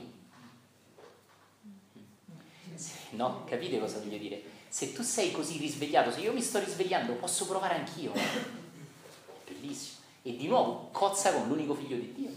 Perché ok, sei tu facile.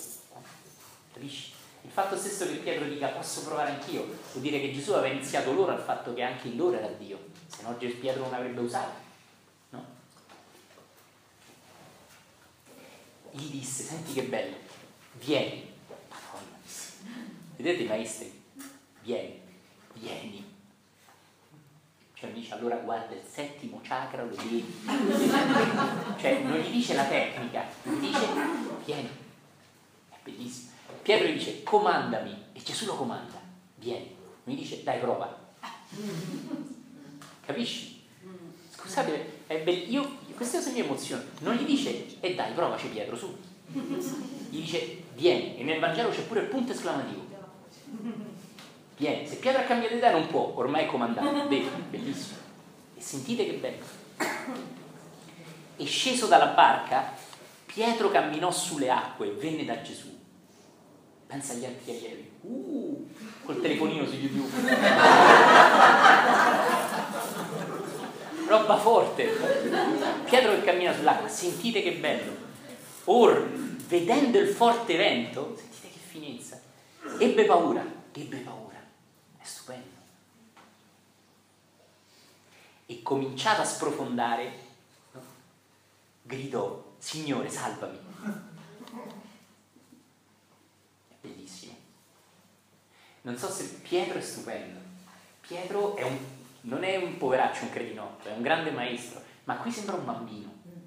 È bellissimo, che cerca di andare dal papà, però inciampano. Ori, arriviamo Gesù e Gesù lo riprende. Subito Gesù, vedete che bello, stesa la mano, lo prese e gli dice, o tu di poca fede, ma che stai di poca fede? Non sto dicendo che Gesù si sbaglia, sto dicendo, cioè sta dicendo a uno che ha appena camminato sull'acqua che ha poca fede.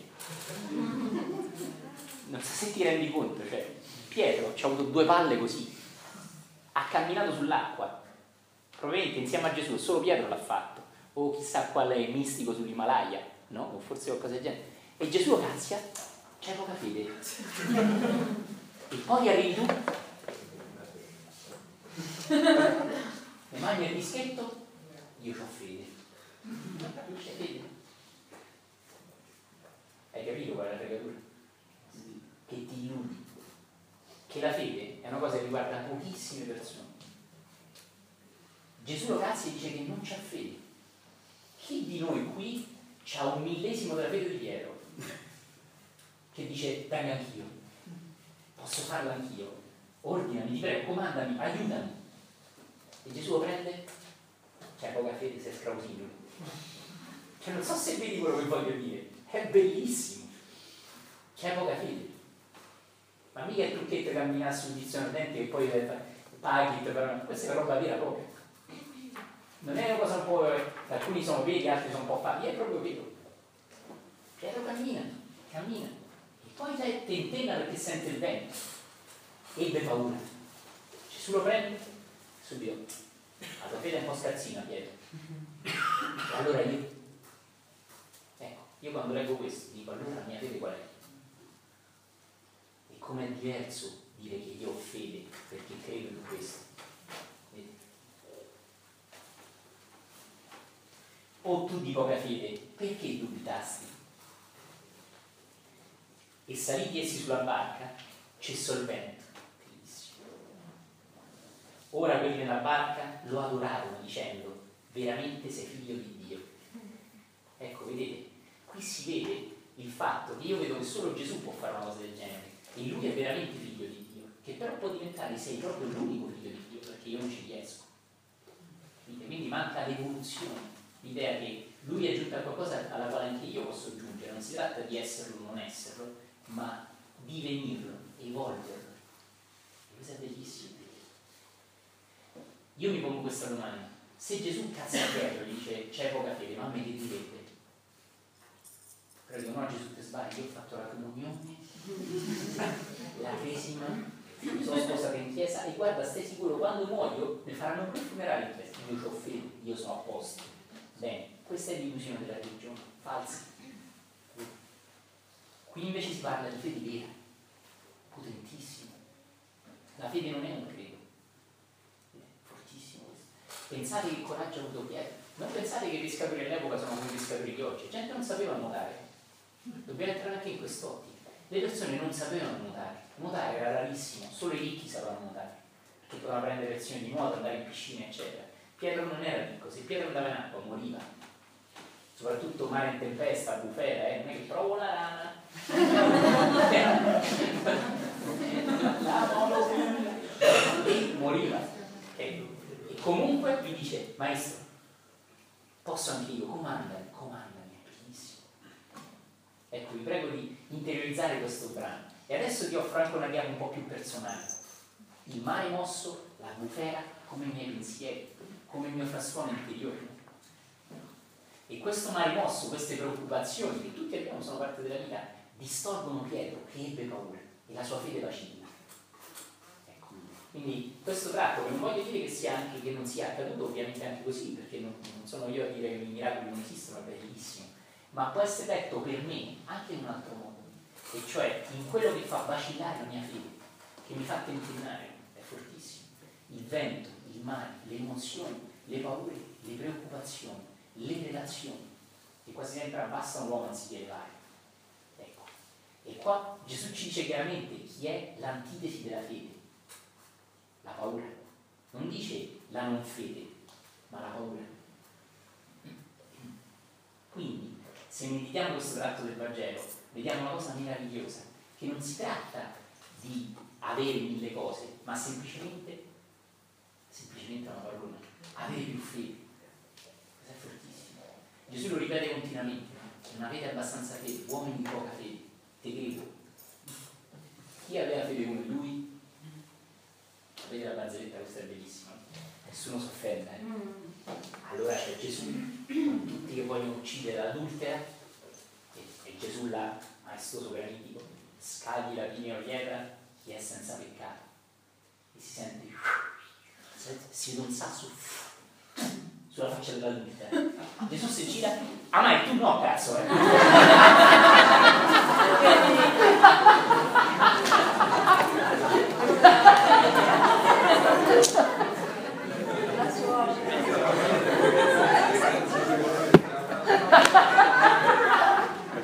Ecco, questo accade quando il mio credo è mentale, cari amici. È questo che accade. La Madonna è senza peccato, allora sta lì, può fidanzarsi. È pazzesco. Quando prendiamo l'uomo per il sabato, capito? Alla lettera, alla lettera, in modo stupido. Posso chiedere una curiosità? Eh, mi dire come mai il giorno stesso della morte di Gesù tutti i discepoli sono tornati proprio il giorno stesso fare il loro lavoro, cioè a, fare i pescatori, proprio come se, come se non fosse successo niente eh, da quando ho letto nel Vangelo. Come ti chiami? Federico, Federico, allora se mi permetti, io parlerei di questo in un altro incontro, ok. perché ci porti in un tema particolare che preferirei affrontare toccando altri argomenti. Grazie. Voglio solo dirti, tu hai presente le tavole zen, le 10 tavole zen? No, Bene, informati, leggi, le studia, le trovi anche sul, sito, sul nostro sito, che il contadino torna al mercato. Ed è molto bello, ma torna con una persona completamente diversa da quello che era all'inizio. Quindi io posso addirittura tornare alla mia attività di prima, ma essendo una persona completamente diversa. Comunque ne parleremo in un altro momento. Ricordati che tutti comunque si sono dedicati chi al Vangelo, chi all'insegnamento.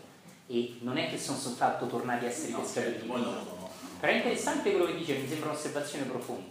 Se mi permetti la pazienza ne parleremo in un prossimo incontro, perché si collegherà di più a questo. Grazie. Grazie a te. Ora vi parlo di una cosa apparentemente completamente diversa, che è il grande amore del mio professore di meccanica quantistica, che è Max Planck. E prendo spunto anche dal grande padre Balles, parlo di questa cosa fantastica. Chi è Max Planck? Max, Max Planck è un fisico tormentato. Vive a cavallo dell'Ottocento e del Novecento e è tormentato da un'idea. Nella fine dell'Ottocento la fisica classica, intendendo perfetta, si pensava che Newton avesse fatto tutto all'epoca, inizia a vacillare. E una delle cose che fa vacillare la fisica classica è la radiazione di corpo nero. Non la faccio troppo lunga, poi non abbiamo un proiettore e vi siete salvati. La radiazione di corpo nero, la faccio breve, è un meccanismo che è un casino. Ed è un meccanismo che praticamente i più bravi matematici, i più bravi, i più bravi fisici dell'epoca, con la fisica classica non riescono a spiegare. Max Planck, che ama profondamente Newton nella fisica classica, dice non vi preoccupate, troverò io una soluzione. E inventa un cosiddetto quanto e lo inventa pensando che è un'entità matematica per risolvere il problema. E che poi questa entità matematica, faccio breve, piano piano si eliderà da sola. Non, non entro troppo nei dettagli. Il tutto funziona, ma il problema è che questa quantità matematica non riesce poi a eliminarla. Quindi qual è il combattimento interiore di Max Planck? Max Planck vuole dire fermi tutti, vi faccio vedere la fisica classica come funziona bene e proprio lui la distruggerà. È un essere di un'intelligenza straordinaria, se leggete la sua vita si vede subito che è un genio. Eh, la cosa bella dei geni che mi piace tanto è che hanno un'intuizione superiore, non hanno una ragione superiore. Spesso i geni non ricordano niente, hanno una memoria scrausa. Einstein diceva spesso nelle sue lettere, avessi un po' più di memoria. Bellissimo. Questa è una cosa bellissima. Cioè spesso non hanno una grande memoria, spesso hanno una memoria incredibile. Fatto sta che quello che caratterizza tutti i geni, da Picasso a Max Planck, da Einstein a Mozart, è l'intuizione. Max Planck capisce, intuisce che è davanti a un momento cruciale della fisica e lui stesso, nelle sue crisi spirituali, che è un essere profondamente spirituale, ora vi leggerò qualche parola, si rende conto che l'umanità intera è un cambio, una svolta fondamentale. La nuova fisica, la meccanica quantistica, inizia ad emergere. E addirittura alcuni hanno pensato che si sarebbe dovuta chiamare, tanto per rendersi conto, la meccanica planchistica. No? Tanto per renderci conto di chi stiamo parlando. Che Max Planck con grande umiltà chiama quanto e non Planco. Altri non l'hanno fatto, altri hanno messo il loro nome là, no? E con grande umiltà. Bene, la storia va avanti e Max Planck riceve il premio Nobel. E ora vi leggo le parole che leggerà, che dirà all'auditorio sconcertato da uno dei più grandi fisici mai esistiti. Allora, la scena è questa. In genere si arriva al premio Nobel, grazie, arrivederci, sua figlia è molto carina, arrivederci, vi voglio bene, torno ai miei studi, funziona così, in genere è così. Invece Max Planck non resiste, non resiste da non dire qualcosa e quello che dice sconvolgerà la platea e attraverso i giornali, all'epoca c'erano solo i giornali, non c'era internet, il pubblico minimamente intelligente che potesse capire la portata di ciò che Max Planck ha detto quando ha preso il premio Nobel. Ora ve lo leggo, proprio il testo originale. Grazie. Ah sì, ancora? Fammi tutto quello che l'hanno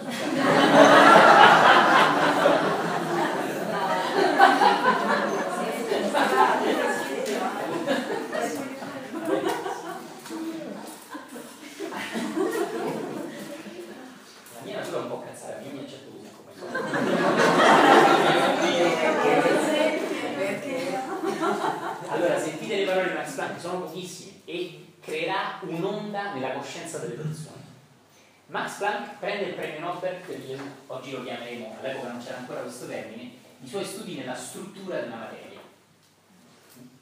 Quindi se c'è qualche fisico, comunque qualcuno appassionato di fisica, la struttura della materia è lo studio delle molecole, degli atomi e delle parti più intime dell'atomo, i quark, i muoni, i neutrini, eccetera. Materia affascinante e incredibile. Ora, dare il premio Nobel a uno scienziato per questa materia vuol dire riconoscerlo come la massima eminenza nel suo campo. Quindi se lo dice lui, gli devi dare retta.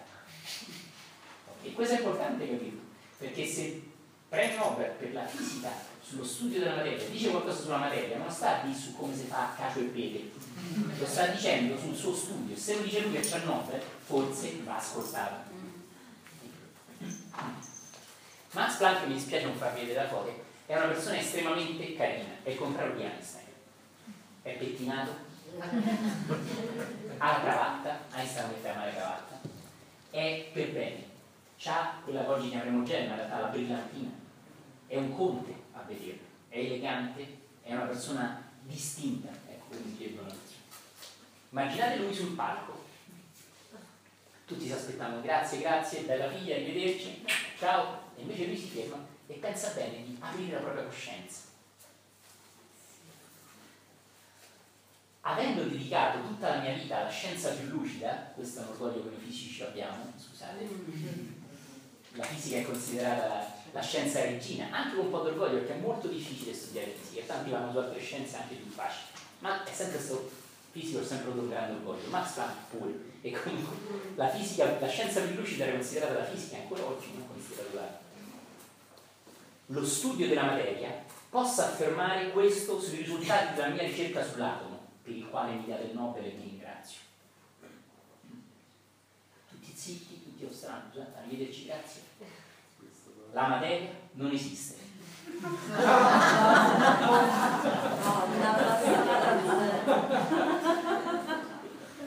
Quello di prima, grazie, arrivederci. Insomma arriva quello che prende il premio Nobel per la fisica sullo studio della materia, vada bene. Scusate, insisto un po' perché mi emoziona. Lo dice colui che prende il Nobel sullo studio della materia, sono semplice lui che te lo dice. Che, che scusate, mi hai dato il Nobel, grazie, ma la materia non esiste, arrivederci. Vedi che l'ha fregato. so, vedete, noi viviamo, ma in realtà nel mondo della fisica ci fu uno sconvolgimento perché all'epoca queste verità esoteriche, diciamo così, perché erano verità per pochi, bisogna studiare una matematica incomprensibile, pochissimi la capivano. Una matematica creata apposta per la meccanica quantistica, ebrei, Ket, un casino. Era un casino, quindi nessuno poteva arrivare a capire queste cose. In realtà era una delle prime volte che usciva al grande pubblico le scoperte della fisica, che invece erano per pochi iniziati. Per poche persone potevano capire cose così elevate, così raffinate. Non è che puoi aprire il libro e leggere, non capisci niente.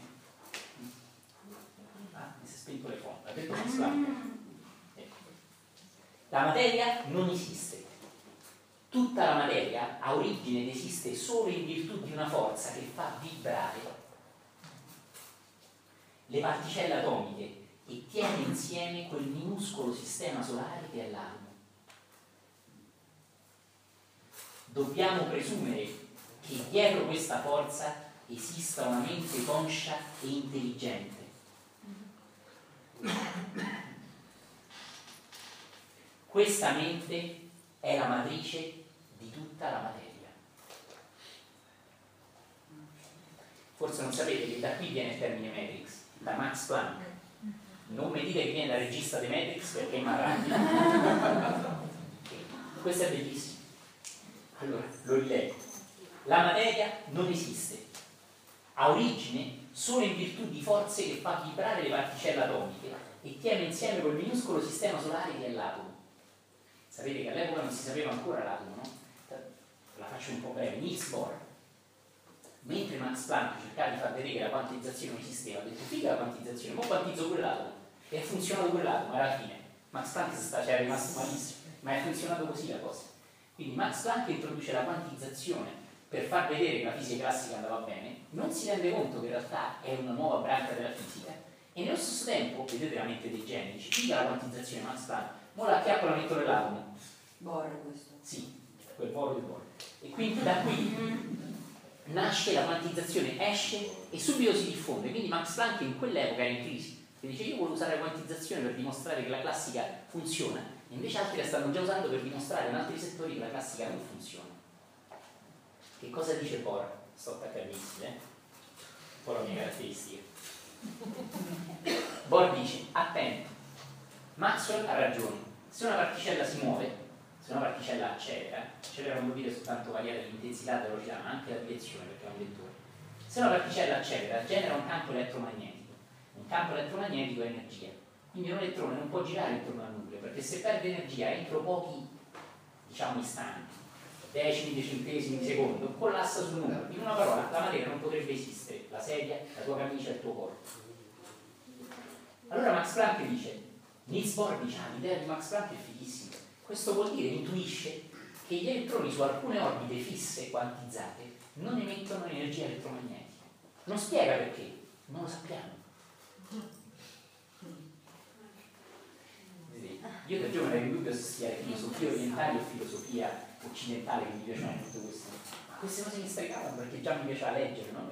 E poi avevo un professore al liceo che, era fisico e che mi parlava di queste cose, ero innamorato, mi leggevo i libri. No? Sono cose bellissime. Allora Niels Bohr si accorge che l'atomo deve funzionare così, deve essere quantizzato. Il suo maestro, Thomson, non riusciva a spiegare col modello di Thomson come mai. E lui dice, le orbite sono quantizzate. In realtà non sappiamo come sia possibile. Oggi non sappiamo come accade.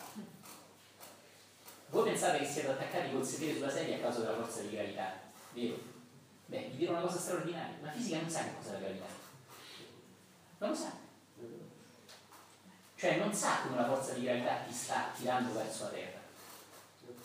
Ci hanno provato a spiegarlo, ma non funziona.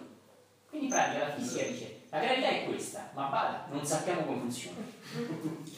E che cosa fa la fisica quindi? Si apre al mistero. È bellissimo, è mistica. Si apre al fatto, sta cosa funziona, figa, eh? Beh, non sappiamo come funziona. È stupendo. Io invece penso, da ignorante, che la scienza sappia spiegare tutto. Cosa molto sottile.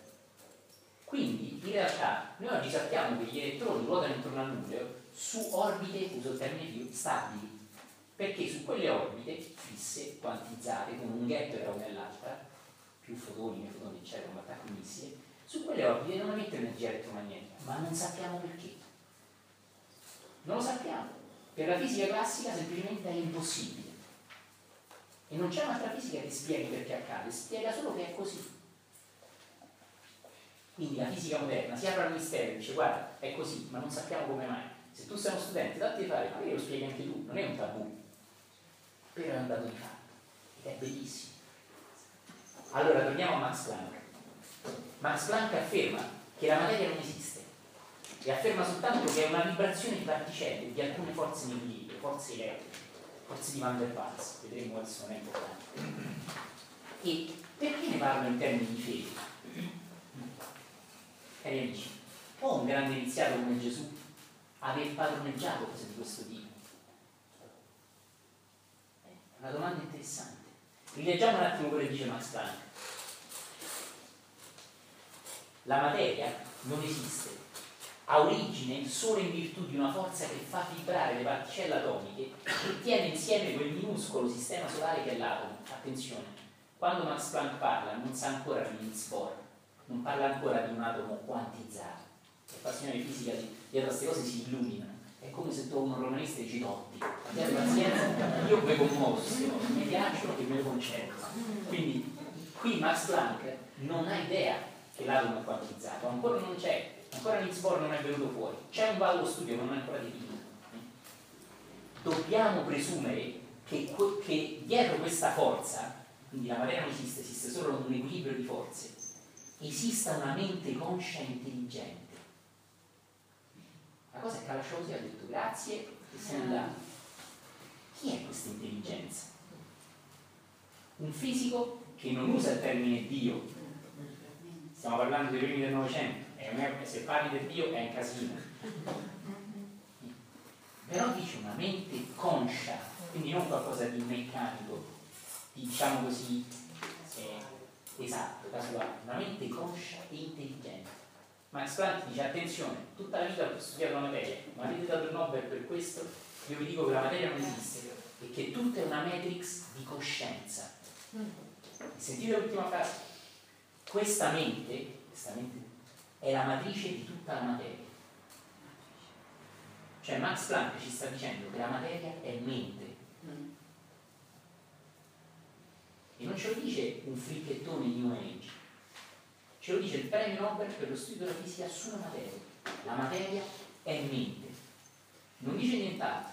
Probabilmente se n'è andato in imbarazzo, se n'è andato pure in crisi, come dicevo, ma ha lanciato un messaggio che ha sconvolto la platea e ha sconvolto il pubblico, i giornali, la gente. La gente ha iniziato a capire che la meccanica quantistica era folle, ma apriva nuovi bagliori all'interiorità dell'uomo.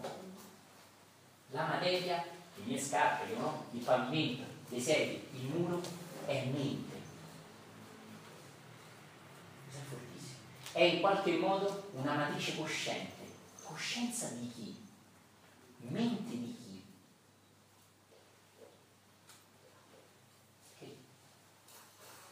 Veramente, se un essere arriva così in alto da diventare tutt'uno con questa mente, lo dico così, può veramente controllare la materia al punto da poter camminare sull'acqua?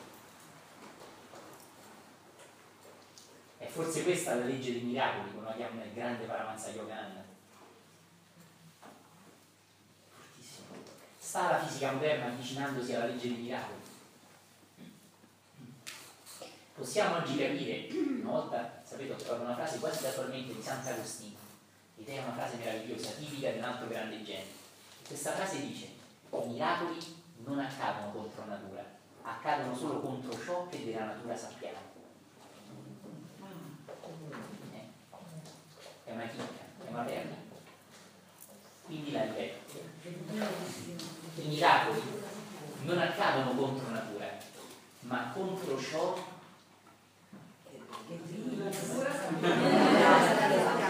come contro ciò di cui della natura sappiamo. È bellissimo. Bene, può un iniziato sommo, altissimo, non un iniziato qualunque su questo termine, anche se nessun iniziato è un, il più alto, uno dei più alti mai esistiti, aver, uso questo termine inglese, masterizzato, essendo diventato tutt'uno con questa intelligenza, con questa mente cosmica, al punto che la materia non è per lui quello che a noi appare, visto che la materia in realtà non esiste, lo dice la fisica. Questo è assurdo, pazzesco. Prossima domanda che ti offro. Ha questo a che fare con la fede? Uomo di poca fede. Sei sprofondato nell'acqua credendo che fosse acqua. Può la fede e la meccanica quantistica dirci qualcosa insieme? Se no sei incredibili. Dobbiamo aprirci a questo, è meraviglioso. Può un essere che a essere tutt'uno, con le vette così irraggiungibili dalla ragione, la trascendenza pura, essere così tutt'uno con la matrice di cui leggevamo di Max Planck, al punto da esserne completamente liberi. I santi che si bilogano, come fanno? Le particelle quantistiche fanno questo. Siete calmissimi, eh? ma ve ne parlerò anche le prossime che leggeremo il Vangelo. E qui chiudo con l'ultima lettura del Vangelo, attenzione bene.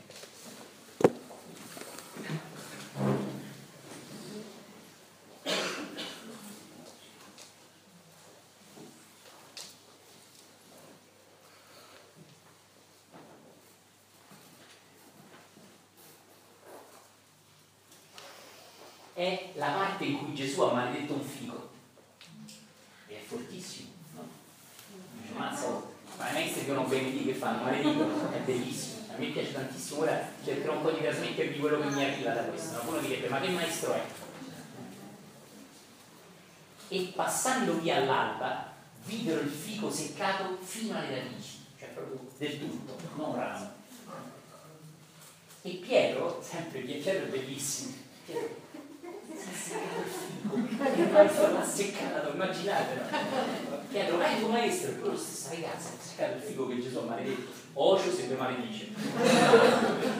e Pietro, ricordandosi, gli dice, maestro, bello, maestro, bellissimo, come Dante a Virgilio. Il figo che è maledetto è seccato. Immaginate tutti. Immaginate che potere riconoscono la parola di Gesù. Così, oh. Non ha parlato male pure di te, ma... E rispondendo, Gesù dice loro, abbiate fede. Vedete che bello? Abbiate fede. Sembra, il Vangelo molto breve, no? Ma io ci leggo come se Pietro mi spiegasse, Gesù, ma com'è possibile? Cioè tu hai semplicemente maledetto un figlio e questo è secco fino alle radici, com'è possibile? E Gesù non spiega, ma dice semplicemente abbiate fede. Dunque la mia domanda è che cos'è la fede? Sembra quasi dire, se avete fede comprendete tutto questo e molto di più. E se non avete fede non ve lo posso spiegare. Capite? Vedete perché mi piace leggere tra le righe, è bellissimo. E poi, punto, da un po' proseguo, vi dico, chi dice a questo monte, togliti e gettati nel mare, e non dubita nel suo cuore, ma crede che ciò che dice sia già avvenuto, gli sarà accordato. Per questo vi dico, tutto quanto chiedete nella vostra preghiera, credete di averlo già ottenuto e vi sarà accordato. Sta insegnando Gesù ai propri allievi a fare miracoli? E qua stanno facendo il Vangelo. Probabilmente alcune sono state tagliate via, ma sta insegnando Gesù la legge dei miracoli. Notate le parole che usa. Gocce diamanti puri. Per esempio, il sapere iniziati, come direbbe Gurgia, frammenti di un insegnamento sconosciuto.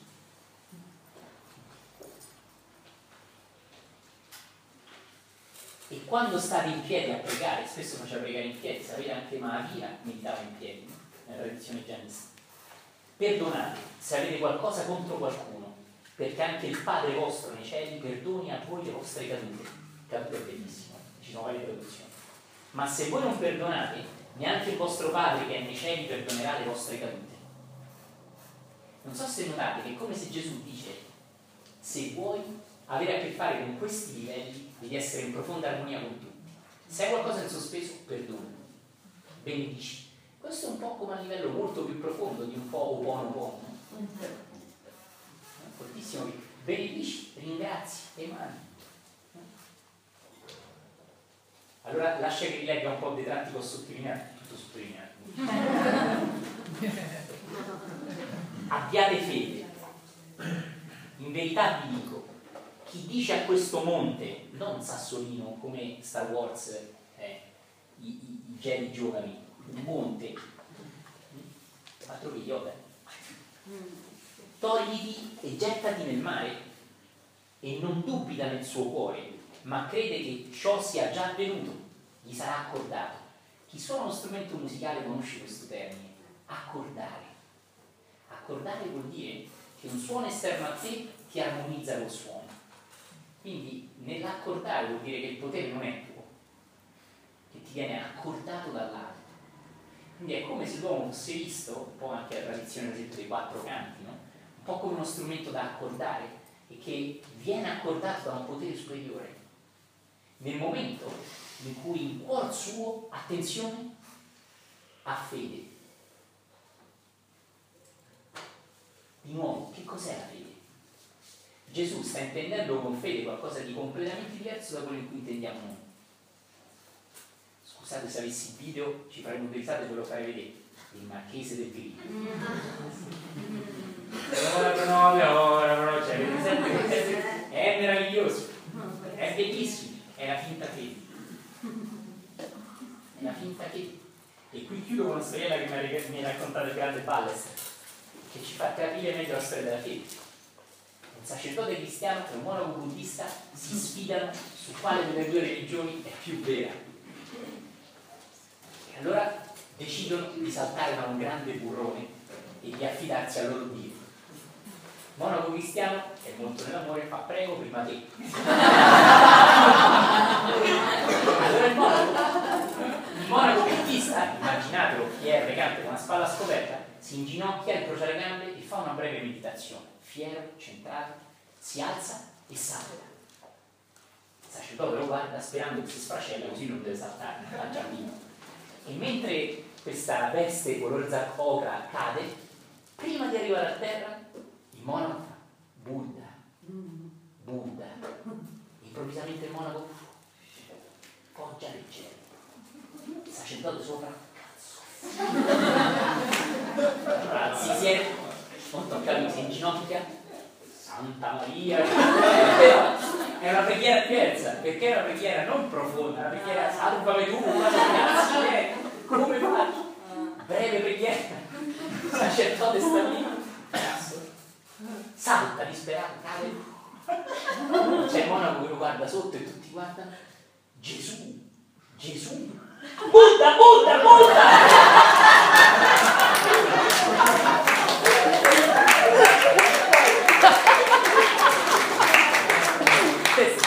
Beh, questo è il credo mentale. Senti, per lui ha funzionato, funziona pure per me. È bellissimo. Cioè l'ha buttata in cacciata. Bene, cari amici, questa è una barzelletta, ma è molto bella perché parla della finta fede. È una fede mentale, è una fede per salvarsi. Non solo per salvarsi perché mi sto sfracellando, ma tantissimi sono stati convertiti con la paura dell'inferno. Ti salvi dall'inferno. Gesù. Io credo in Gesù, non vado all'inferno. Questa è una fede, non è fede, è un credo, è mentale. C'è stato instillato dentro come falsa religione. Più che criticarlo, osserviamolo, comprendiamo che è anche un motivo per esistere anche questo e che uno dei motivi di questa cecità è anche quello di farci aprire gli occhi e farci venire voglia di vedere veramente. Non di criticare e sparare a zero, ma di iniziare a risvegliarci a una religione più vera, più profonda e sentire, far vibrare questi insegnamenti di Gesù più nel nostro profondo. Che cos'è la fede? E questo è potentissimo. Io, io non lo so. Questo è potentissimo, ma Gesù lo dice, lo dice in maniera potentissima. Questo è fortissimo. Vedete che non è un credo mentale, è uno stato profondo dell'essere. Possono questi grandi maestri, questi grandi iniziati essere diventati tutt'uno con quella matrice, quell'intelligenza cosmica di cui parla Max Planck, misteriosamente parla anche il buddismo, sapete il buddismo non usa il termine Dio, e usa un termine elegantissimo che è intelligenza cosmica, no? come se vi è un'intelligenza cosmica più grande della nostra mente. Può questo condurre una persona a vedere la realtà ultima della materia, a vedere che la materia in una realtà non esiste e al poterla usare. È fortissimo. E in questo che cos'è la fede? Sicuramente la fede è una forza potentissima, come ce la presenta Gesù. Non è una consolazione. Cioè, una cosa che, che mi viene proprio da, da pensare innanzitutto che la fede come la intendiamo noi è totalmente un'altra cosa, no? Cioè un po' la fede come la intendiamo noi è sperare che, è Esatto. sperare, no? Che la cosa Esatto. ci venga ricordata o che la cosa eh, accada. E invece c'è eh, profondamente in, in- questo momento sento che la fede è niente meno che qualcosa che conosco, cioè avere la certezza profonda che quella cosa veramente accade, no? Quindi è, semplicemente sapere che quella cosa può accadere, cioè conoscere in qualche modo, non sperare che accada, ma proprio sapere che, che- accadrà.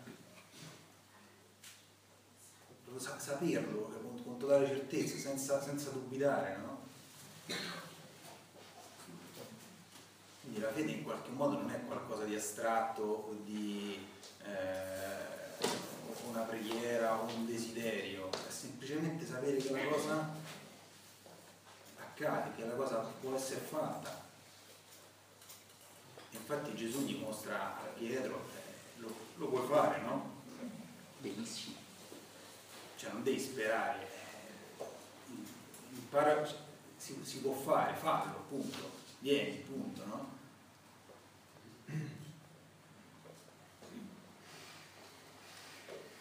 condivido con voi, visto che è tardi e qui mi hanno detto oh c'è la partita dell'Italia stasera.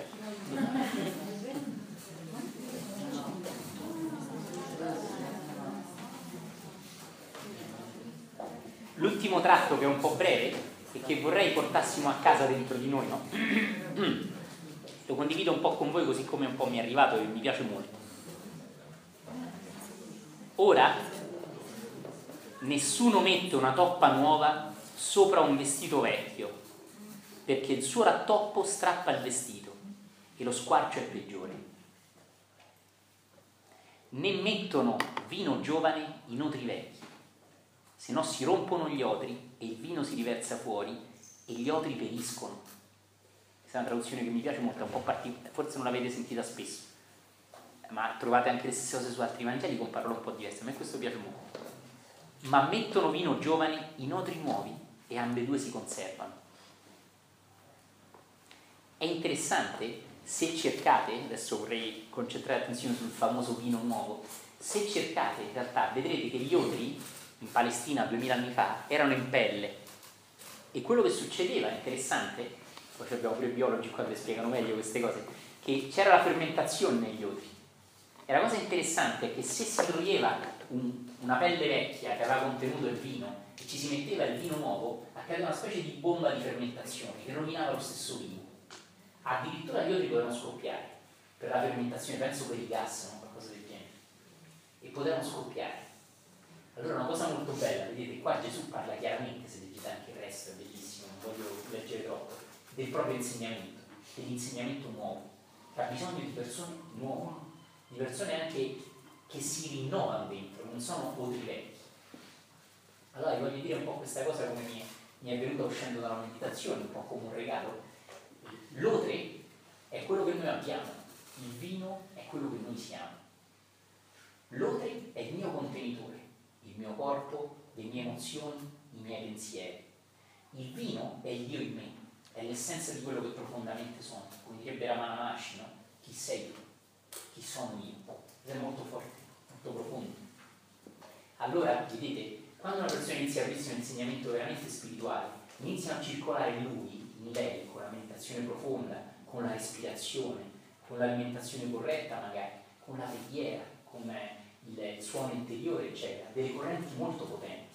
E queste correnti possono cozzare una mentalità vecchia e addirittura ferirlo. Lo leggo questo. Gli otri periscono. Quindi il contenitore stesso ne viene danneggiato. Al punto che un insegnamento potente fa addirittura male alla persona che non è pronta. Di che cosa sta parlando? Parla da un punto di vista della meditazione, dell'armonizzazione dei livelli, dell'armonizzare i livelli del praticante, della persona, piano piano, il suo corpo, piano delle sue forze, la sua psiche, la sua mente, le sue emozioni, al punto da poter ricevere sempre più vino nuovo. Poche gocce non creano l'esplosione dell'opera, ma una grande quantità di vino, se l'opera è vecchio, lo fanno esplodere, vanno in fermentazione. Quindi questo è bellissimo, perché è un invito al rinnovo, ed è l'invito un po' che vorrei rigirare ognuno di noi, compreso me, questo di rinnovare i propri pensieri, le proprie energie, le proprie emozioni, non rimanere sempre attaccati al vecchio, no? come altri vecchi. Quindi lo rileggo un attimo. Non si mette il vino nuovo in otri vecchi, se no si rompono gli otri e il vino si riversa fuori e gli otri periscono. Ma mettono vino giovane in otri nuovi e ambedue si conservano. Gli indiani dicono che Dio è sempre nuovo. Nell'induismo, il grande Yogananda lo ripete sempre, Dio è sempre nuovo, nuova estasi, non è mai qualcosa di vecchio. Allora Gesù pare conoscere questo. Chi sta nei suoi anni perduti, no? probabilmente conosce questo. E Gesù pare conoscere questo detto orientale, lo riporta nelle sue parole. Vino nuovo, il Dio che è sempre nuovo secondo gli indiani, per termine bellissimo, va posto in odore nuovo, in pensieri nuovi, in emozioni nuove, in corpi nuovi. Vedete che anche ci sono studi che dimostrano che certe pratiche aumentano il prana, l'energia, che rinnovano anche le cellule corporee che proprio danno anche un corpo con un'energia diversa. E questo è molto forte. Vino nuovi, in odori nuovi. Rinnoviamo il nostro essere con una vita più pura, pensieri più elevati, relazioni più nobili. Anziché distruggerci in relazioni, cerchiamo relazioni più elevanti. Se non lo capiamo, cerchiamo di stare soli. Cosa più dignità. più dignità, ma che cosa richiede? Il coraggio, di stare soli fa paura. Questo è fortissimo. Ricordate qual è l'antitesi della fede? Gesù dice a Pietro, è la paura. Ebbe paura. Ricordate quando Pietro cammina sull'acqua e ha paura? È fortissimo. Quindi pare dirci chiaramente che il rinnovo dell'opere è andare oltre la paura. E rinnovare tantissimo le nostre energie alle correnti sottili della pratica spirituale. Prendere altro su questo, ma vorrei collegarmi anche a un altro aspetto della fisica di cui oggi non voglio parlare, se no non andiamo più a casa. Un attimo, chiudi gli occhi. Chi è vicino alle luci, per favore, spegnetelo.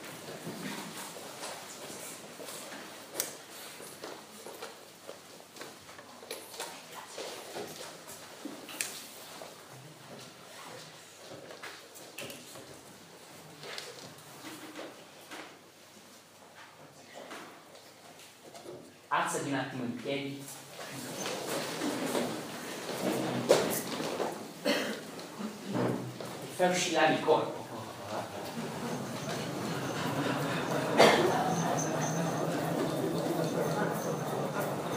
Molla bene le spalle, la pace.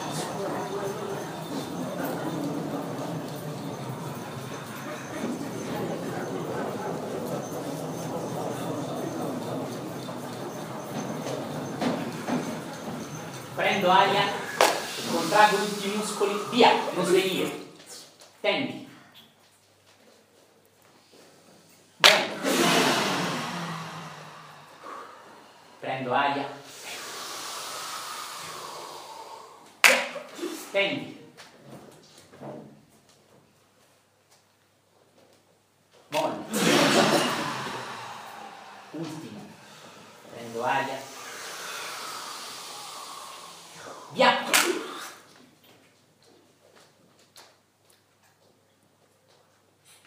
Molli. Siedi giù. Stando bene il respiro, chi non lo conosce è sufficiente che ascolti gli altri, respirazione purificatrice potente. Usa bene il diaframma.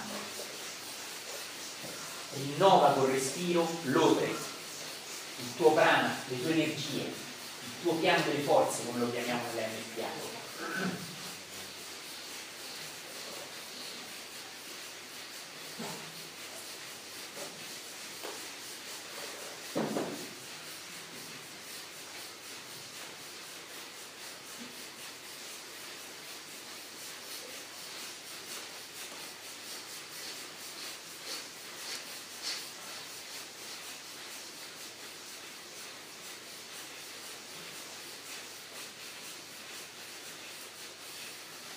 Cicli, frusta forte, energia ma senza farti male.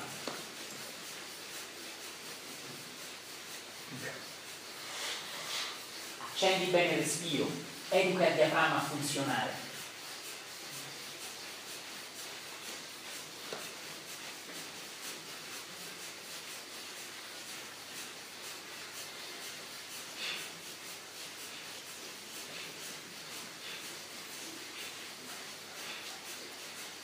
tempo al massimo,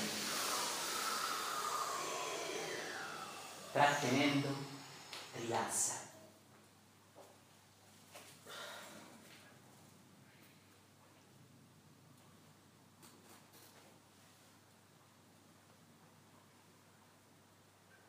E mollo.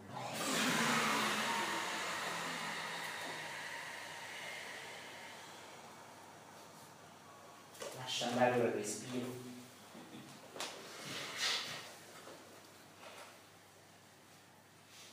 e porta l'attenzione ai piccoli suoni che ti circondano.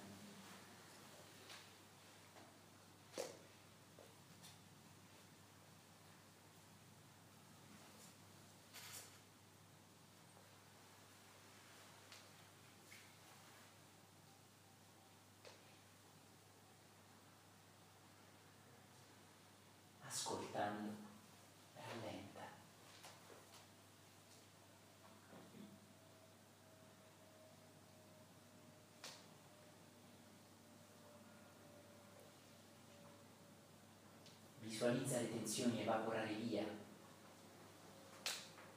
tuoi muscoli diventare sciolti e morti.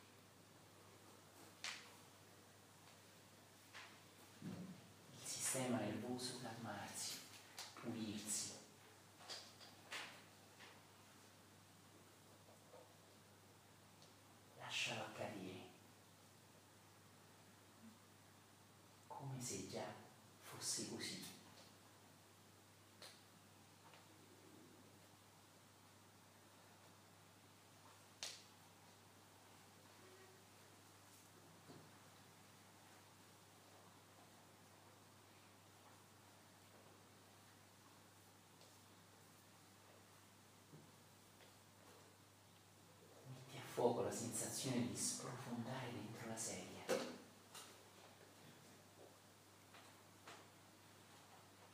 Il corpo sciolto, morbido, pesante. Senti lo sprofondare giù, dentro la sedia.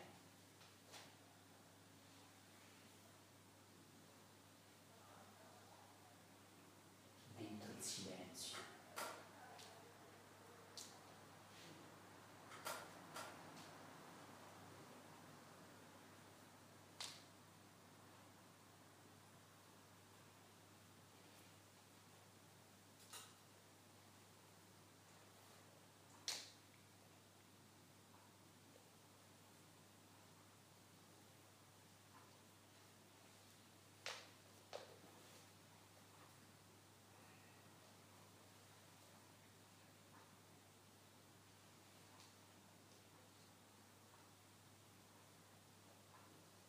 Quindi osserva a tuo modo il grande maestro dei maestri camminare sull'acqua.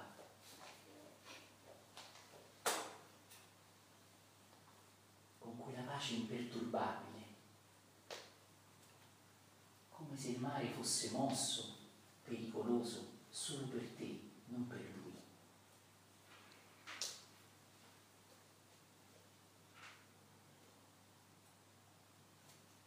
Osserva emanare pace, potere, qualcosa che non appartiene a questo mondo, ma che su, su questo mondo si è manifestato.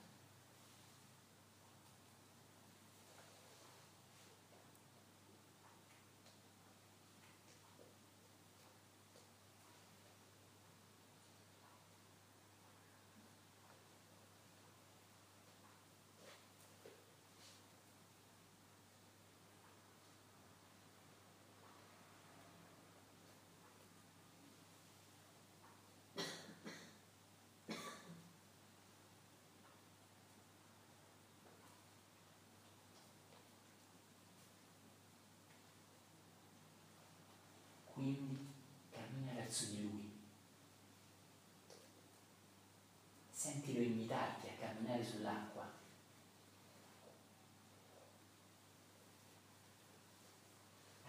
A risvegliare il tuo potere, non il suo potere.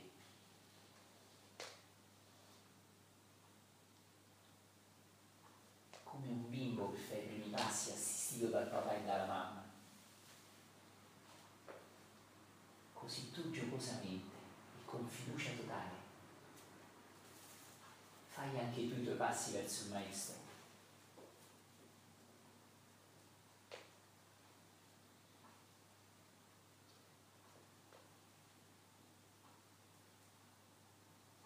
Accendi quella fede pura, un'energia potente e un'accettazione totale insieme.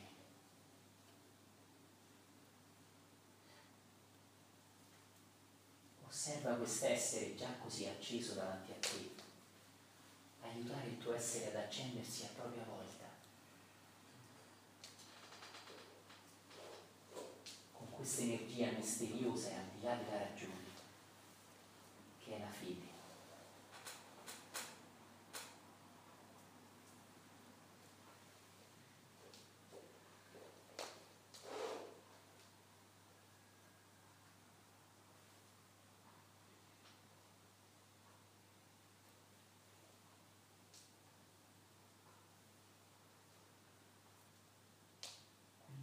Grazie a questa scena, a tuo modo benedicita, disciplina nel silenzio, nella presenza.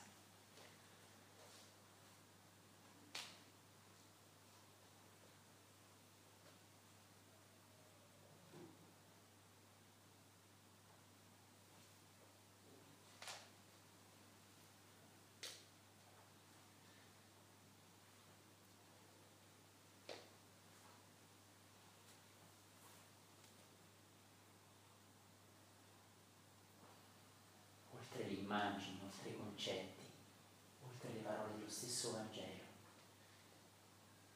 Beato, silenzio.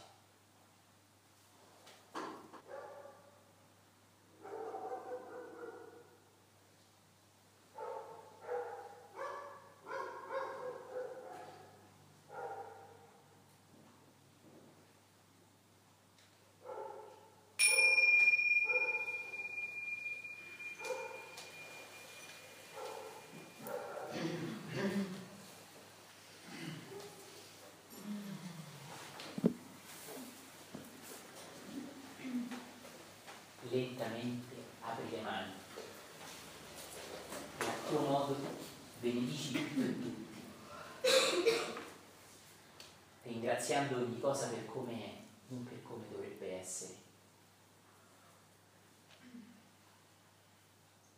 Emana sinceramente, umilmente, potentemente, luce, pace, amore, gratitudine.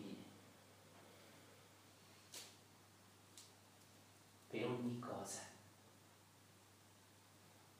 per tutti gli esseri.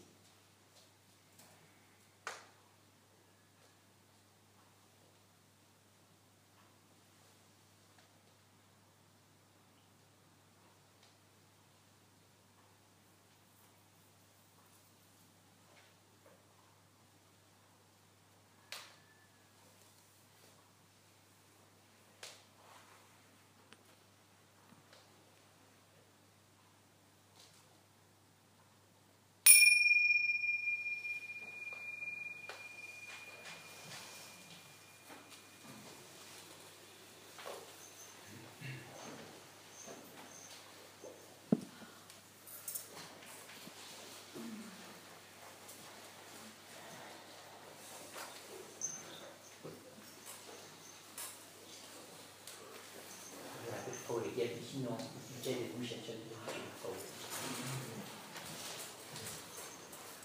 Attenzione agli occhi, socchiudeteli se volete.